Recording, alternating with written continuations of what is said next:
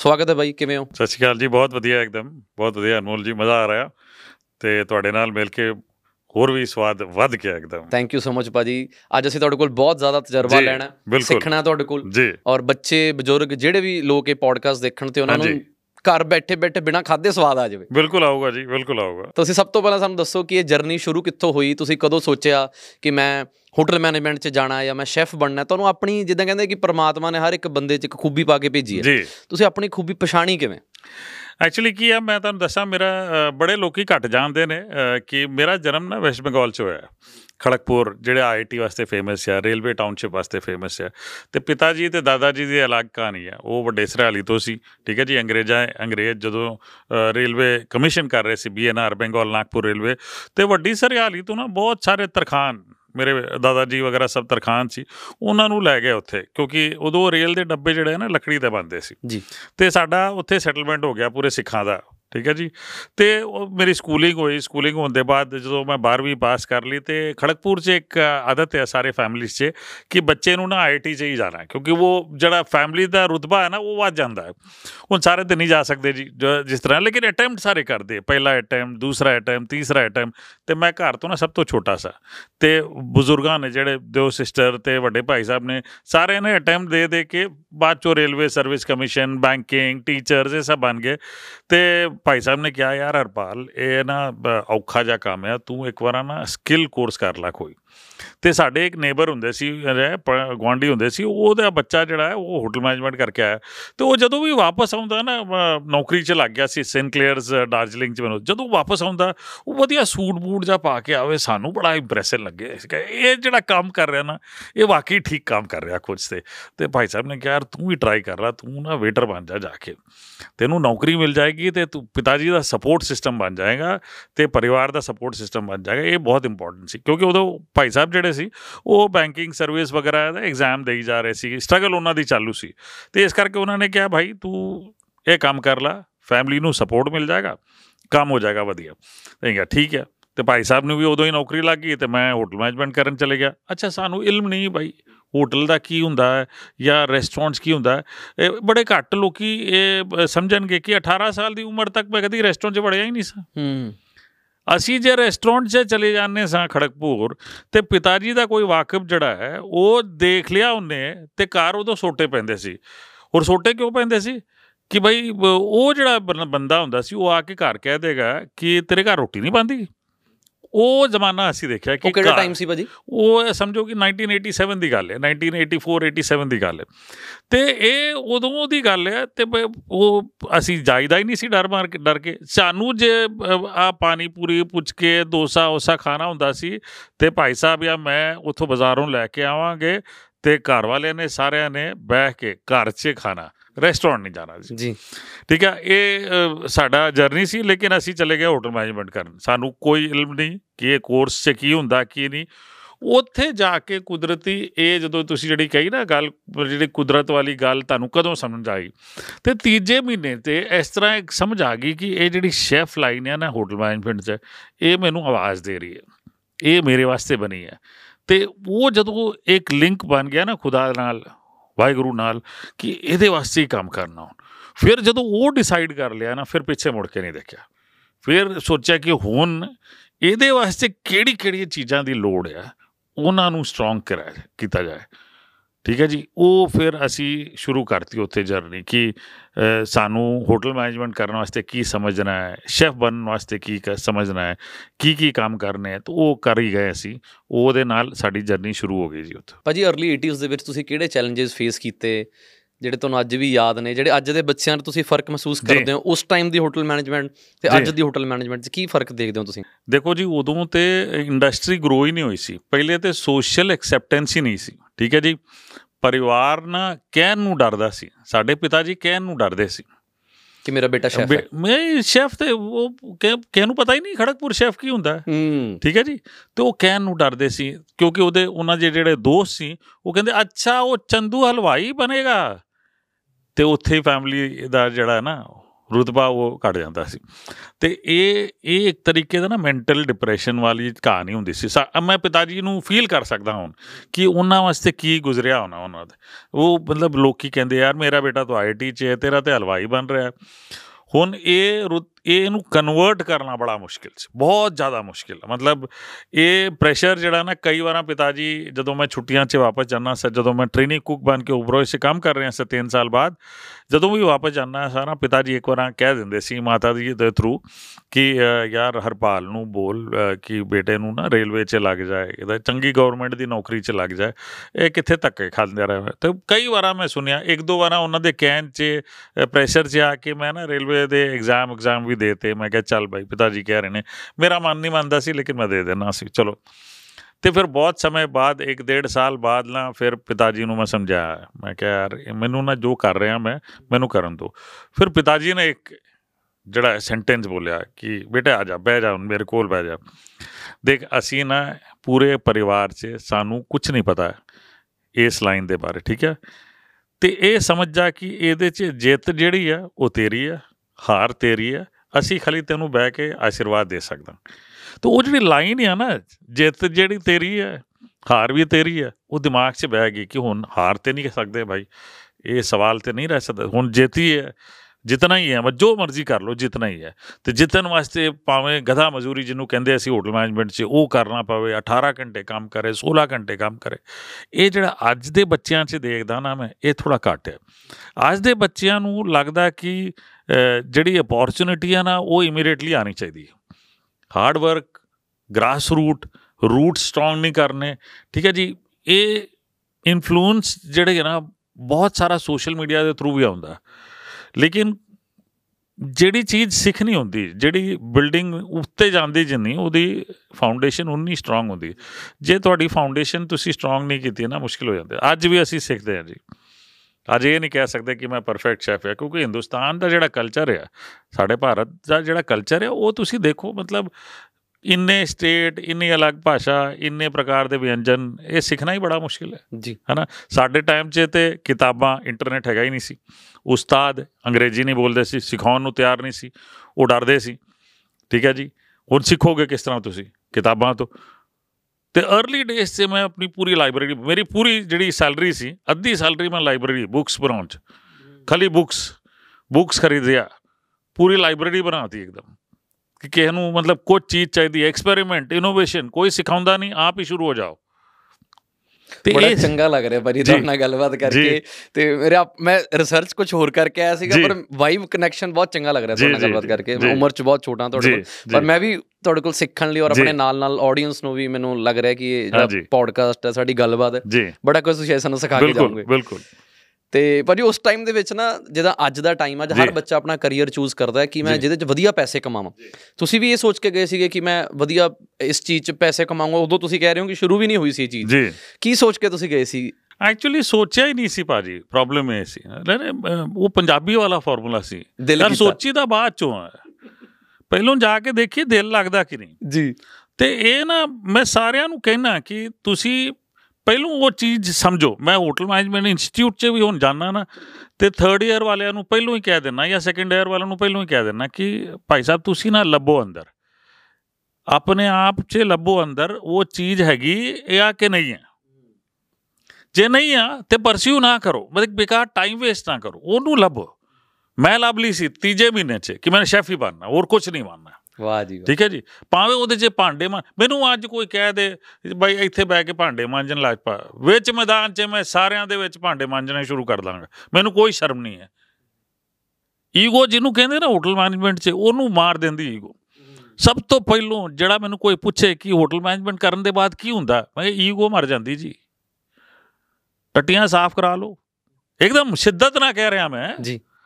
ਮਤਲਬ ਇਸ ਤਰ੍ਹਾਂ ਨਹੀਂ ਕਿ ਮੈਨੂੰ ਇਹ ਸ਼- ਮੈਂ ਸਿੱਧਤ ਨਾਲ ਕਹਿ ਰਿਹਾ ਭਾਈ ਜੇ ਉਹ ਹੋਟਲ ਮੈਨੇਜਮੈਂਟ 'ਚ ਸਿਖਾਉਂਦੇ ਨੇ ਤੁਹਾਨੂੰ ਆਪਣੇ ਬਾਥਰੂਮ ਸਾਫ਼ ਕਰਨ ਦਾ ਭਾਈ ਤੁਸੀਂ ਹਾਊਸਕੀਪਿੰਗ ਨਹੀਂ ਬਣੋਗੇ ਅਰੇ ਘਰ ਦਾ ਤੇ ਸਾਫ਼ ਕਰੋਗੇ ਬਿਲਕੁਲ ਹੈ ਨਾ charity begins at home cleanliness is from there ਹੈ ਸਵੱਛ ਭਾਰਤ ਉੱਥੋਂ ਹੀ ਸ਼ੁਰੂ ਹੁੰਦਾ ਜੀ ਜੇ ਤੁਹਾਡਾ ਘਰ ਸਾਫ਼ ਨਹੀਂ ਤਾਂ ਤੁਸੀਂ ਕੀ ਬਾਹਰ ਕੀ ਸਾਫ਼ ਰੱਖੋਗੇ ਜੀ ਠੀਕ ਹੈ ਜੀ ਅੱਜ ਉਹ ਕਲਚਰ ਲੈ ਕੇ ਚੱਲਦਾ ਮੈਂ ਮੈਨੂੰ ਕੋਈ ਈਗੋ ਨਹੀਂ ਮੈਨੂੰ ਕੋਈ ਡਰ ਨਹੀਂ ਮੈਂ ਸਾਰਿਆਂ ਨੂੰ ਇੱਕੋ ਹੀ ਸੇਦਾ ਜੇ ਉਹ ਚੀਜ਼ ਆ ਗਈ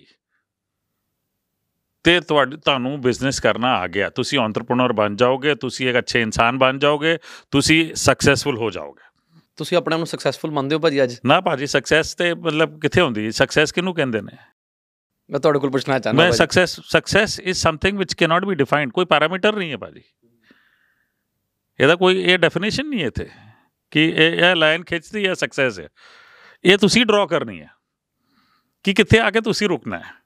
ਤੁਹਾਡੇ ਲਈ ਕੀ ਭਾਜੀ ਸਕਸੈਸ ਤੁਸੀਂ ਸਕਸੈਸ ਕਿਵੇਂ ਸਮਝਦੇ ਮੇਰੇ ਵਾਸਤੇ ਇਹ ਹੈ ਭਾਜੀ ਕਿ ਮੈਂ ਜਿੰਨਾ ਆਪਣੇ ਪੱਗ ਦਾ ਨਾਮ ਰੋਸ਼ਨ ਕਰ ਸਕਾਂ ਮੇਰੇ ਵਾਸਤੇ ਉਹ ਸਕਸੈਸ ਹੈ ਭਾਜੀ। ਤੇ ਮੈਂ ਕਰੀ ਜਾਣਾ ਕੰਮ। ਤੇ ਮੇਰੇ ਵਾਸਤੇ ਕਿਸ ਤਰ੍ਹਾਂ ਹੁਣ ਸੋਸਾਇਟੀ ਨੂੰ ਵਾਪਸ ਦਿੰਦਾ ਰਵਾਂ ਉਹ ਮੇਰੇ ਵਾਸਤੇ ਸਕਸੈਸ ਹੈ। ਮੈਨੂੰ ਮਜ਼ਾ ਆਉਂਦਾ ਭਾਜੀ। ਮੈਨੂੰ ਜਦੋਂ ਸਵੇਰੇ ਸਵੇਰੇ ਮੈਸੇਜ ਆ ਜਾਂਦਾ ਨਾ ਕਿ ਹਰਪਾਲ ਜੀ ਆਪਕਾ ਉਹ ਨਮਕ ਚਮਕ ਦੇਖ ਕੇ ਨਾ ਹਮਨੇ ਆਪਣੇ ਪਿਤਾ ਜੀ ਦਾ ਡਿਪਰੈਸ਼ਨ ਦੂਰ ਕਰ ਦਿਆ। ਵਾਹ ਜੀ ਵਾਹ। ਇਹ ਮੈਂ ਤੁਹਾਨੂੰ ਬੈਠੇ ਬੈਠੇ ਨਾ ਤੁਹਾਨੂੰ ਅਨਮੋਲ ਜੀ ਇੱਕ ਅੱਜ ਦੀ ਕਹਾਣੀ ਹੈ। ਮੈਂ ਨਾ ਫੋਨ ਕੱਢ ਕੇ ਨਾ ਅੱਜ ਅੱਜ ਤੁਹਾਨੂੰ ਇਹ ਮਜ਼ੇਦਾਰ ਵਾਲੀ ਚੀਜ਼ ਦੇਖੋ ਜੀ। ਇਹ ਇਹਨੂੰ ਇਹਨੂੰ ਕਹਿੰਦੇ ਸੈਟੀਸਫੈਕਸ਼ਨ ਜੀ। ਲਾਈਫ 'ਚ। ਇਹਨੂੰ ਕਹਿੰਦੇ ਮਜ਼ਾ ਆ ਗਿਆ ਮਤਲਬ ਜ਼ਿੰਦਗੀ 'ਚ ਮੈਂ ਤੁਹਾਨੂੰ ਦਿਖਾਉਣਾ ਚਾਹੁੰਦਾ ਹੈ। ਇਹ ਤੁਸੀਂ ਨਾ ਪੜੋ ਜੀ। ਜੀ ਜੀ। ਇਹ ਬਹੁਤ ਜ਼ਰੂਰੀ ਹੈ ਤੁਸੀਂ। ਤੁਹਾਨੂੰ ਲਾਈਵ ਜਿਹੜੇ ਵੀ ਦੇਖ ਰਹੇ ਨੇ ਪੋਡਕਾਸਟ ਇਹ ਪੜੋ ਇਹਦੇ ਚ ਲਿਖਿਆ ਕਿ sir respected sir just want to say thank you because you healed my father from depression. By your shows and your famous word namak shamak dal dete hain even whenever my dad feel depressed for him we just showed him your recipes and then become good thank you sir ਵਾਹ sir ਇਹਦੇ ਨਾਲ ਵਾਹਿਗੁਰੂ ਨੂੰ ਹੋਰ ਕੁਝ ਨਹੀਂ ਕਰ ਸਕਦੇ ਇਹ ਇੱਥੇ ਨਾ ਉੱਪਰ ਦੇਖ ਕੇ ਆਸਮਾਨ ਨੂੰ ਦੇਖੋ ਇਸ ਚੀਜ਼ ਨੇ ਮੈਨੂੰ ਵੀ। ਗੂਜ਼ ਬੰਮ ਦਿੱਤੇ ਇਹ। ਬਿਲਕੁਲ ਇਹ ਆਸਮਾਨ ਨੂੰ ਦੇਖੋ ਉੱਪਰ ਜਿਹੜਾ ਯੂਨੀਵਰਸਲ ਵਾਹਿਗੁਰੂ ਹੈ ਉਹਨੂੰ ਦੇਖ ਕੇ ਕਹੋ ਕਿ ਭਾਈ ਤੇਰਾ ਸ਼ੁਕਰਾਨਾ ਹੋਰ ਇਹੋ ਜੀ ਚੀਜ਼ਾਂ ਕਰਨ 'ਚ ਮਦਦ ਕਰੀ ਇਹ ਸਕਸੈਸ ਹੈ ਮੈਨੂੰ ਲੱਗਦਾ ਕਿ ਆਹ ਵਾਲਾ ਪੋਡਕਾਸਟ ਭਾਜੀ ਛੋਟੇ। ਤੋਂ ਛੋਟੇ ਕੁੱਕ ਨੂੰ ਲੈ ਕੇ ਚਲੋ ਕੁੱਕ ਕੋਈ ਛੋਟਾ ਨਹੀਂ ਹੁੰਦਾ ਪਰ ਜਿਹਨੇ ਸਟਾਰਟ ਕਰਨ ਦਾ ਵੀ ਸੋਚ ਰਿਹਾ ਉਹਨੂੰ। ਪੋਡਕਾਸਟ ਸੁਣਨਾ ਚਾਹੀਦਾ ਔਰ। ਵੱਡੇ ਤੋਂ ਵੱਡੇ ਸ਼ੈਫ। ਨੂੰ ਵੀ ਮੈਂ ਤਾਂ ਕਹਿੰਦਾ ਇਹ ਇਹ ਇਹ ਸੁਣ ਲਵੇ ਤੇ ਭਈ ਬੰਦਿਆਂ ਦੀ ਸ਼ਾਇਦ ਕੁਝ ਬੰਦਿਆਂ ਦੀ ਜ਼ਿੰਦਗੀ ਸ਼ਾਇਦ ਬਦਲ ਜਾਵੇ ਮੈਂ ਜਦੋਂ ਤੁਹਾਡੇ ਤੇ ਰਿਸਰਚ ਕਰ ਰਿਹਾ ਸੀਗਾ ਜੀ। ਭਾਜੀ ਤੁਹਾਨੂੰ ਸਾਫ਼ ਸਫ਼ਾਈ ਨਾਲ ਬਹੁਤ ਪਿਆਰ ਹੈ ਜੀ ਤੇ ਅੱਜ ਪੰਜਾਬ ਦਾ ਸਭ ਤੋਂ ਵੱਡਾ ਮੁੱਦਾ ਜਿਹੜਾ ਬਣਿਆ ਹੋਇਆ ਨਾ ਇੱਕ। ਇਨਸਪੈਕਟਰ ਨੇ ਪੰਜਾਬ ਦੇ। ਫੂਡ ਫੂਡ ਆਫੀਸਰ ਨੇ ਤੇ ਉਹ ਸਵੇਰੇ ਸਵੇਰੇ ਜਾ ਕੇ ਰੇਡਾਂ ਪਾਉਂਦੇ ਨੇ ਜਿੰਨੇ ਵੀ ਰੇੜੀ ਵਾਲੇ ਨੇ ਜਾਂ ਫੂਡ ਬਲੌਗਰ ਨੇ ਜਾਂ ਦੁਕਾਨਦਾਰ ਛੋਟਾ ਵੱਡਾ ਉਹ ਕਲੀਨੀਨੈਸ ਦਾ ਧਿਆਨ ਨਹੀਂ ਰੱਖ ਰਹੇ ਔਰ ਮੈਂ ਤੁਹਾਡੀ ਰਿਸਰਚ ਸੁਣਿਆ ਸੀਗਾ ਕਿ ਤੁਸੀਂ ਖਾਣਾ ਬਣਾ ਕੇ ਨੀਚੇ ਤੱਕ ਰੱਖਣ 'ਚ ਇੱਕ ਬਾਲਟੀ ਕਿ ਤੁਸੀਂ ਮਤਲਬ ਆਪਣੇ ਬਹੁਤ ਗੁੱਸਾ ਆਉਂਦਾ ਭਾਜੀ। ਉਹ ਕਿੱਥੋਂ ਇਹ ਹੋਣੀ ਕਿਉਂ ਚਾਹੀਦੀ ਹੈ? ਇੱਕ ਇੱਕ ਸ਼ੈਫ ਦਾ ਧਰਮ ਹੁੰਦਾ ਹੈ ਸਫ਼ਾਈ ਨਾਲ ਕਿਉਂਕਿ ਜਦੋਂ ਸ਼ੈਫ ਬਣਾ ਰਿਹਾ ਹੁੰਦਾ ਫੂਡ ਉਦੋਂ ਖਾਣ ਵਾਲੇ ਨੂੰ ਨਹੀਂ ਪਤਾ ਹੁੰਦਾ ਕਿ ਕਿੱਦਾਂ ਬਣਿਆ ਹੈ ਤੇ ਸ਼ੈਫ ਨੂੰ ਆਪਣੇ ਕੰਫਰਟ ਜ਼ੋਨ 'ਚ ਬਣਾਉਣਾ ਚਾਹੀਦਾ ਕਿ ਜਿਵੇਂ ਕੰਫਰਟ ਜ਼ੋਨ ਹੈ ਕਿਹੜਾ ਕੋਈ ਦੇਖ ਰਿਹਾ ਬਣਾਉਂਦੇ ਕਿ ਉਹਦੇ 'ਚ ਵੀ ਕਿਤੇ ਨਾ ਕਿਤੇ ਕੋਈ ਥਿਊਰੀ ਹੈ ਕੀ ਹੈ? ਤੇ ਭਾਜੀ ਸਭ ਤੋਂ ਪਹਿਲਾਂ ਨਾ ਸਾਫ਼ ਸਫ਼ਾਈ ਦੀ ਗੱਲ ਕਰ ਲਈਏ। ਇਹ ਮਾਤਾ ਜੀ ਤੋਂ ਸ਼ੁਰੂ ਹੋਈ। ਬੇਬੇ ਮੇਰੀ ਕਹਿੰਦੀ ਸੀ ਹਮੇਸ਼ਾ ਕੋਈ ਭਾਂਡਾ ਥੱਲੇ ਨਾ ਰੱਖੀ ਕਾਕਾ ਬਣਾ ਕੇ ਰੋਟੀ। ਰੋਟੀ ਥੱਲੇ ਨਹੀਂ ਰੱਖੀ ਦੀ। ਠੀਕ ਹੈ ਜ਼ਮੀਨ ਤੋਂ ਉੱਪਰ ਰੱਖੀ ਦੀ। ਉਹਨੂੰ ਜੇ ਫੂਡ ਸਾਇੰਸ ਨਾਲ ਜੋੜ ਲਈਏ ਬੈਕਟੀਰੀਆ ਸਾਰਾ ਥੱਲੇ ਰਹਿੰਦਾ ਜੀ 6 ਇੰਚ। ਉਹਦੇ ਉੱਪਰ ਘਟਦਾ ਜਾਂਦਾ ਹੈ। ਇਹ ਸਾਇੰਸ ਹੈ। ਇਸ ਕਰਕੇ ਕਿਤੇ ਵੀ ਸਟੋਰ ਵੀ ਦੇਖੀਏ ਨਾ ਹਮੇਸ਼ਾ food store food grain store ਉਹ ਥੱਲੇ ਉਹ ਨਾ ਜ਼ਮੀਨ ਤੋਂ ਥੱਲੋਂ ਪਲੈਂਕਸ ਲਗਾ ਦਿੰਦੇ ਉਹਦੇ ਬਾਅਦ ਸਟੋਰੇਜ ਹੁੰਦੀ ਇਹ ਬੇਸਿਕ ਸਾਇੰਸ ਹੈ। ਇਹ ਮਾਤਾ ਜੀ ਤੋਂ ਸ਼ੁਰੂ ਹੋਈ ਹੈ। ਉਹਦੇ ਬਾਅਦ ਅ, ਬੜੇ ਇੰਟਰਸਟਿੰਗ ਕਹਾਣੀ ਹੈ। ਮੈਂ ਨਾ ਇੱਕ ਵਾਰ ਹੋਟਲ ਮੈਨੇਜਮੈਂਟ ਕਰਕੇ ਮਾਤਾ ਜੀ ਪਿਤਾ ਜੀ ਨੇ ਕਿਹਾ ਯਾਰ ਸਾਡੀ ਤੇ ਉਨੀ ਪੈਸੇ ਨਹੀਂ ਅਸੀਂ ਕਮਾਉਨੇ ਕਿ 5 ਸਟਾਰ ਜਾ ਕੇ ਰੋਟੀ ਖਾਈਏ। ਤੇ ਤੂੰ ਨਾ ਇੱਕ ਵਾਰ ਨਾ ਬਣਾ ਦੇ ਖਾਣਾ। ਵਧੀਆ ਜਾ। ਸਾਨੂੰ ਵੀ ਸਵਾਦ ਆ ਜਾਏ 5 ਸਟਾਰ ਦਾ। ਤੇ ਉਦੋਂ ਮੈਂ ਹਲੇ ਟ੍ਰੇਨਿੰਗ ਕੁਕੀ ਸਾਂ ਉਪਰ ਭੁਵਨੇਸ਼ਵਰ 'ਚ। ਤੇ ਮੈਂ ਬਣਾਉਣਾ ਸ਼ੁਰੂ ਕੀਤਾ ਕਾਫੀ ਟਾਈਮ ਲੱਗ ਗਿਆ। ਤੇ ਫਿਰ ਜਦੋਂ ਮਾਤਾ ਪਿਤਾ ਜੀ ਦੇ ਅੱਗੇ ਜਾ ਕੇ ਇੱਕ ਪਨੀਰ ਜੀ ਡਿਸ਼ ਬਣਾਈ ਸੀ ਬਟਰ ਮਸਾਲਾ ਉੱਥੇ ਜਾ ਕੇ ਰੱਖਦਾ। ਤੇ ਪਿਤਾ ਜੀ ਨੇ ਕਿਹਾ ਇਹ ਤੇ ਠੀਕ ਹੈ ਇਹਦੇ ਨਾਲ ਖਾਈਏ ਕਿਤੇ ਨਾ? ਤੇ ਮੈਂ ਤੇ ਉਹ ਸੋਚਿਆ ਨਹੀਂ ਸੀ। ਮੈਂ ਕਿਹਾ ਚੌਲ ਰੋਟੀ? ਯਾਰ ਇਹ ਨਹੀਂ ਸੋਚਿਆ। ਫਿਰ ਮਾਤਾ ਜੀ ਆਸਤੇ ਜੇ ਜਾ ਕੇ ਕਿਚਨ 'ਚ ਗਏ ਤੇ ਵ- ਉਹਨਾਂ ਨੇ ਭਾਂਡੇ ਦੇਖੇ। ਫਿਰ ਉਹਨਾਂ ਨੇ ਕਿਹਾ ਕਾਕਾ ਅ, ਜਦੋਂ ਤੂੰ ਸਾਫ਼ ਸਫ਼ਾਈ ਨਾਲ ਕੰਮ ਕਰਨਾ ਸਿੱਖ ਜਾਏਗਾ ਹੋਰ ਇੱਕ ਇੱਕੋ ਹੀ ਭਾਂਡੇ ਨਾਲ ਕੰਮ ਕਰਨਾ ਸਿੱਖ ਜਾਏਗਾ ਉਦੋਂ ਤੂੰ ਮੇਰੇ ਕਿਚਨ 'ਚ ਵਾਪਸ ਆਈ ਉਸ ਤੋਂ ਪਹਿਲਾਂ ਨਾ ਆਈ ਠੀਕ ਹੈ ਜੀ ਉਹ ਦਿਮਾਗ 'ਚ ਉਹ ਵੀ ਗੱਲ ਰਹੇਗੀ ਕਿ ਭਾਈ ਇਹ ਬਹੁਤ ਜ਼ਰੂਰੀ ਹੈ ਇਹ ਤੇ ਗੱਲ ਠੀਕ ਹੈ ਇਹ ਸਾਫ਼ ਕੌਣ ਕਰੇਗਾ ਹੁਣ? ਜੀ। ਹੈਨਾ ਸਾਨੂੰ ਹੋਟਲਾਂ 'ਚ ਤਾਂ ਮਿਲ ਜਾਂਦੇ ਬਟ ਹੋਟਲਾਂ 'ਚ ਵੀ ਮੈਂ ਹੁਣ ਆਪਣੇ ਰੈਸਟੋਰੈਂਟ 'ਚ ਚਲਾਉਂਦਾ ਰਹਿਣਾ ਕਿ don't wait for you no ਰੁਕੋ ਨਾ ਭਾਈ ਕੋਈ ਯੂਟਿਲਿਟੀ ਵਾਲਾ ਆ ਕੇ ਸਾਫ਼ ਕਰੇਗਾ ਆਪਣੀ ਜਗ੍ਹਾ ਸਾਫ਼ ਕਰੋ ਪਹਿਲੋ। ਮੈਂ ਮੈਂ ਗੈਸਟ ਨੂੰ ਅੰਦਰ ਲੈ ਆਉਣਾ ਕਈ ਵਾਰ। ਤੇ ਬੜਾ ਧਿਆਨ ਰੱਖੋ ਇਸ ਚੀਜ਼ ਦਾ। ਸਭ ਤੋਂ ਪਹਿਲਾਂ ਇੰਪੋਰਟੈਂਟ ਇਹ ਹੈ ਤੇ ਜਦੋਂ ਅਸੀਂ ਗੱਲ ਕਰੀਏ ਰੋਡ ਦੇ ਰੇੜੀ ਵਾਲਿਆਂ ਨਾਲ ਰੋੜੇ ਰੋਡ ਦੇ ਰੇੜੀ ਵਾਲਿਆਂ ਤੇ ਗੱਲ ਕਰੀਏ ਠੀਕ ਹੈ ਜੀ? ਦੋ ਚੀਜ਼ਾਂ ਠੀਕ ਹੈ ਫੂਡ ਇਨਸਪੈਕਟਰ ਪੂਰੇ ਇੰਡੀਆ 'ਚ ਸਭ ਲੋਕ ਜਾ ਕੇ ਡਾਂਟਦੇ ਉੱਡਦੇ ਨੇ ਭਾਈ ਪਹਿਲੋਂ ਤੋਂ ਸਿਸਟਮ ਸੈੱਟ ਕਰੋ। ਤੁਸੀਂ ਉੱਥੇ ਰੇੜੀ ਲਾਉਂਦੇ ਨਹੀਂ ਹੈਗੇ ਨਹੀਂ। ਸਿੰਗਾਪੁਰ ਤੋਂ ਸਿੱਖੋ। ਹੂੰ। ਸਿੰਗਾਪੁਰ 'ਚ ਕੀ ਭਾਜੀ? ਸਿੰਗਾਪੁਰ 'ਚ ਕੀ ਆ? ਹਰੇਕ ਜਗ੍ਹਾ 'ਚ ਨਾ ਉਹਨਾਂ ਨੇ ਰੇੜੀ ਵਾਲਿਆਂ ਦੇ ਸਟਾਲ ਲਗਾਏ ਹੂੰ। ਤੇ ਉਹਨਾਂ ਦਾ ਇੱਕ ਪਾਰਟਿਕੂਲਰ ਜੰਕਸ਼ਨ ਆ। ਕਿ ਇਹ ਜੰਕਸ਼ਨ 'ਚ ਸਾਰੇ ਕਾਟ ਵਾਲੇ ਰਹਿਣਗੇ ਠੀਕ ਜਿਵੇਂ ਹੈ ਜੀ? ਚਪਾਟੀ ਟਾਈਪ ਹਾਂ, ਚੌਪਾਟੀ ਟਾਈਪ ਜਿਸ ਤਰ੍ਹਾਂ। ਪਟਿਆਲਾ ਚੌਪਾਟੀ ਦੇਖੀ ਮੈਂ ਫਗਵਾੜੇ ਦੇਖੀ ਜਿਸ ਤਰ੍ਹਾਂ। ਠੀਕ ਹੈ ਜੀ? ਉੱਥੇ ਸਾਰਿਆਂ ਨੂੰ ਲਾਤਾ ਸਾਰੇ ਉੱਥੇ ਜਾਣ ਠੀਕ ਹੈ ਜੀ? ਜੇ ਕਿਸੇ ਨੇ ਇੱਧਰ ਉੱਧਰ ਸੁੱਟ ਵੀ ਦਿੱਤਾ ਉਨੀ ਜਗ੍ਹਾ 'ਚ ਕਲੀਨਲੀਨੈਸ ਹੋ ਜਾਏਗੀ। ਤੁਸੀਂ ਪਹਿਲਾਂ ਡਿਫਾਈਨ ਕਰੋ ਠੀਕ ਤਰ੍ਹਾਂ। ਬੰਬੇ ਵੀ ਇਹ ਕਰ ਰਹੇ ਨੇ ਲੋਕੀ ਹੁਣ ਠੀਕ ਹੈ? ਬੜੀ ਮੁਸ਼ਕਿਲ ਹੁੰਦੀ ਹੈ ਕਿਉਂਕਿ ਸ਼ਹਿਰ ਦਾ ਸਾਈਜ਼ ਬੜਾ ਲਾਰਜ ਹੈ। ਇਹ ਤੁਸੀਂ ਛੋਟੇ ਸ਼ਹਿਰ 'ਚ ਕਰ ਸਕਦੇ ਹੋ। ਠੀਕ ਹੈ ਜੀ? ਤੁਸੀਂ ਉਹ ਡਿਫਾਈਨ ਕਰ ਦਿਓ। ਉੱਥੇ ਤੁਸੀਂ ਰੇੜੀ ਵਾਲਿਆਂ ਨੂੰ ਲਾਓ, ਉੱਥੇ ਉਹ ਸਪੋਰਟ ਕਰੋ। ਪਹਿਲਾਂ ਟ੍ਰੇਨਿੰਗ ਦਿਓ। ਜਾ ਕੇ ਪਰਚੀ ਫਾੜ ਕੇ ਫਾਈਨ ਲਗਾਉਣ ਨਾਲ ਉਹ ਸੋਲਵ ਨਹੀਂ ਹੁੰਦਾ ਜੀ। ਬੱਚੇ ਨੂੰ ਕੀ ਡਾਂਟੀ ਦਾ, ਨਹੀਂ, ਡਾਂਟੀ ਦਾ, ਸਿਖਾਈ ਦਾ ਸਿਖਾਈ ਦਾ ਸਿਖਾਈ ਦਾ, ਜਦ ਤੱਕ ਉਹ ਸਿੱਖਦਾ ਨਹੀਂ। ਕਨਸਟੈਂਟ ਮਦਰ ਐਂਡ ਫਾਦਰ ਦਾ ਰਿਲੇਸ਼ਨਸ਼ਿਪ ਹੁੰਦਾ। ਪੁਲਿਸ ਦਾ ਵੀ ਮੈਂ ਦੇਖਦਾ, ਪਰਚੇ ਫਾੜ ਦਿੰਦੇ, ਫੜ ਜੇ ਹੈਲਮਟ ਨਹੀਂ ਪਾਇਆ। ਭਾਈ ਜਾਂ ਤੇ ਹੈਲਮਟ ਉੱਥੇ ਲੈ ਕੇ ਖਲੋਤੇ ਰਹੋ ਉੱਥੇ ਇਮੀਡੀਏਟਲੀ ਪੇਟੀਐਮ ਹੈ। ਇੰਡੀਆ ਦਾ ਸਭ ਤੋਂ ਵੱਡੀ ਡਿਸਕਵਰੀ ਯੂਪੀਆਈ ਹੈ। ਬਿਲਕੁਲ। ਠੀਕ ਹੈ ਜੀ ਆ ਫੜ ਹੈਲਮਟ ਆ ਯੂਪੀਆਈ ਕਰ ਤੇ ਚੱਲ ਜਾ। ਬਿਲਕੁਲ ਆਪੇ ਹੀ ਪਾਏਗਾ। ਠੀਕ ਹੈ ਜੀ ਪਾਏਗਾ? ਹੈ? ਸਿਸਟਮ ਬੜਾ ਚੈੱਕ ਫਾਈਨ ਕਰੀ ਜਾਓਗੇ ਤੁਸੀਂ। ਸਿਸਟਮ ਨਹੀਂ ਬਦਲੇਗਾ। ਠੀਕ ਹੈ? ਤੇ ਇਹ ਸਭ ਤੋਂ ਇੰਪੋਰਟੈਂਟ ਹੈ ਕਿ ਤੁਸੀਂ ਉਹਨਾਂ ਨੂੰ ਸਿਖਾਓ ਜਗ੍ਹਾ ਦਿਓ। ਮਤਲਬ ਪ੍ਰੋਸੈਸ ਨੂੰ ਰੈਕਟੀਫਾਈ ਕਰੋ। ਜੇ ਫਿਰ ਨਹੀਂ ਕਰਦੇ ਫਿਰ ਤਾਂ ਤੁਸੀਂ ਹਟਾ ਦਿਓ। ਬਾਈ ਕਲੀਨਲੀਨੈਸ ਵਾਲੀ ਗੱਲ ਹੀ ਹੈ। ਤੇ ਇੱਕ ਤੇ ਇਹ ਇਹਨਾਂ ਦਾ ਪਾਰਟ ਹੋ ਗਿਆ ਤੇ ਗਵਰਨੈਂਸ ਦਾ ਪਾਰਟ ਹੋ ਗਿਆ। ਦੂਜਾ ਪਾਰਟ ਜਿਹੜਾ ਖਾਂਦਾ ਨਾ, ਉਹ ਵੀ ਬਹੁਤ ਇੰਪੋਰਟੈਂਟ ਭਾਜੀ, ਉਹਨਾਂ ਵਾਸਤੇ ਵੀ ਬੇਨਤੀ ਹੈ, ਜਿੰਨੇ ਰੋਡ 'ਚ, ਸੜਕ 'ਚ ਖਾਂਦੇ ਆ ਨਾ, ਬੱਚਿਆਂ ਨੂੰ ਸਿਖਾਓ ਭਾਈ ਕਾ ਖਾਦਾ ਗਲਾਸ ਬਾਹਰ ਸੁੱਟਤਾ, ਕਾਰ ਤੋਂ, ਇੱਥੇ ਬਾਹਰ। ਭਾਈ, ਤੁਹਾਡੀ ਕਾਰ ਨੂੰ ਤੁਸੀਂ ਡਸਟਬਿਨ ਨਹੀਂ ਬਣਾਉਣਾ ਚਾਹੁੰਦੇ ਨੇ। ਦੇਸ਼ ਨੂੰ ਬਣਾਉਣਾ ਚਾਹੁੰਦੇ ਡਸਟਬਿਨ ਜਗ੍ਹਾ ਨੂੰ ਡਸਟਬਿਨ ਬਣਾਉਣਾ ਚਾਹੁੰਦੇ? ਇੰਨੀ ਪਾਵਨ ਧਰਤੀ ਅੰਮ੍ਰਿਤਸਰ ਦੀ, ਇਹਨੂੰ ਡਸਟਬਿਨ ਬਣਾਉਣਾ ਚਾਹੁੰਦੇ ਤੁਸੀਂ? ਹੈ, ਇਹ ਗੱਲ ਗਲਤ ਹੈ। ਤੇ ਦੋ ਪਾਰਟ ਕਈ ਸਾਰੇ ਪਾਰਟਸ ਆ ਜਾਂਦੇ ਇਹਦੇ 'ਚ। ਇਹ ਸਾਰਿਆਂ ਨੂੰ ਆਪਣਾ ਇੰਪੋਰਟੈਂਟ ਰੋਲ ਪਲੇ ਕਰਨਾ ਹੈ। ਜੇ ਨਹੀਂ ਪਲੇ ਇੱਕ ਵੀ ਜਿਹੜਾ ਬੈਰੀਅਰ ਟੁੱਟਾ ਨਾ, ਫਿਰ ਉੱਤੇ ਗੰਦਗੀ ਰਹਿ ਨਹੀਂ ਰਹਿਣੀ। ਤੇ ਇਹ ਸਭ ਤੋਂ ਇੰਪੋਰਟੈਂਟ ਸਵੱਛ ਭਾਰਤ ਦਾ ਅਭਿਆਨ ਜਾਂ ਪੰਜਾਬ ਦਾ ਹੀ ਲੱਭ ਲਓ ਜਾਂ ਜਿੱਥੇ ਧਾਰਮਿਕ ਜਗ੍ਹਾ ਹੈ, ਉੱਥੇ ਲੱਭ ਲਓ। ਤੇ ਮੈਂ ਇਹ ਧਾਰਮਿਕ ਜਗ੍ਹਾ 'ਚ ਵੀ ਕਹਿਣਾ ਬਈ ਤੁਸੀਂ ਲੰਗਰ ਲਾਉਂਦੇ ਨਾ ਭਾਈ ਸਾਹਿਬ, ਤੁਸੀਂ ਇੱਕ ਕੰਮ ਕਰ ਲਓ। ਐਰ ਕੀ ਮੈਂ ਕਹਿਣਾ ਜਦੋਂ ਸ਼ਬੀਲ ਲੱਗੀ ਸੀ ਬੰਬੇ, ਮੈਂ ਬੜੇ ਸਾਲ ਬਾਅਦ ਜਾ ਕੇ ਨਾ ਸੇਵਾ ਕੀਤੀ।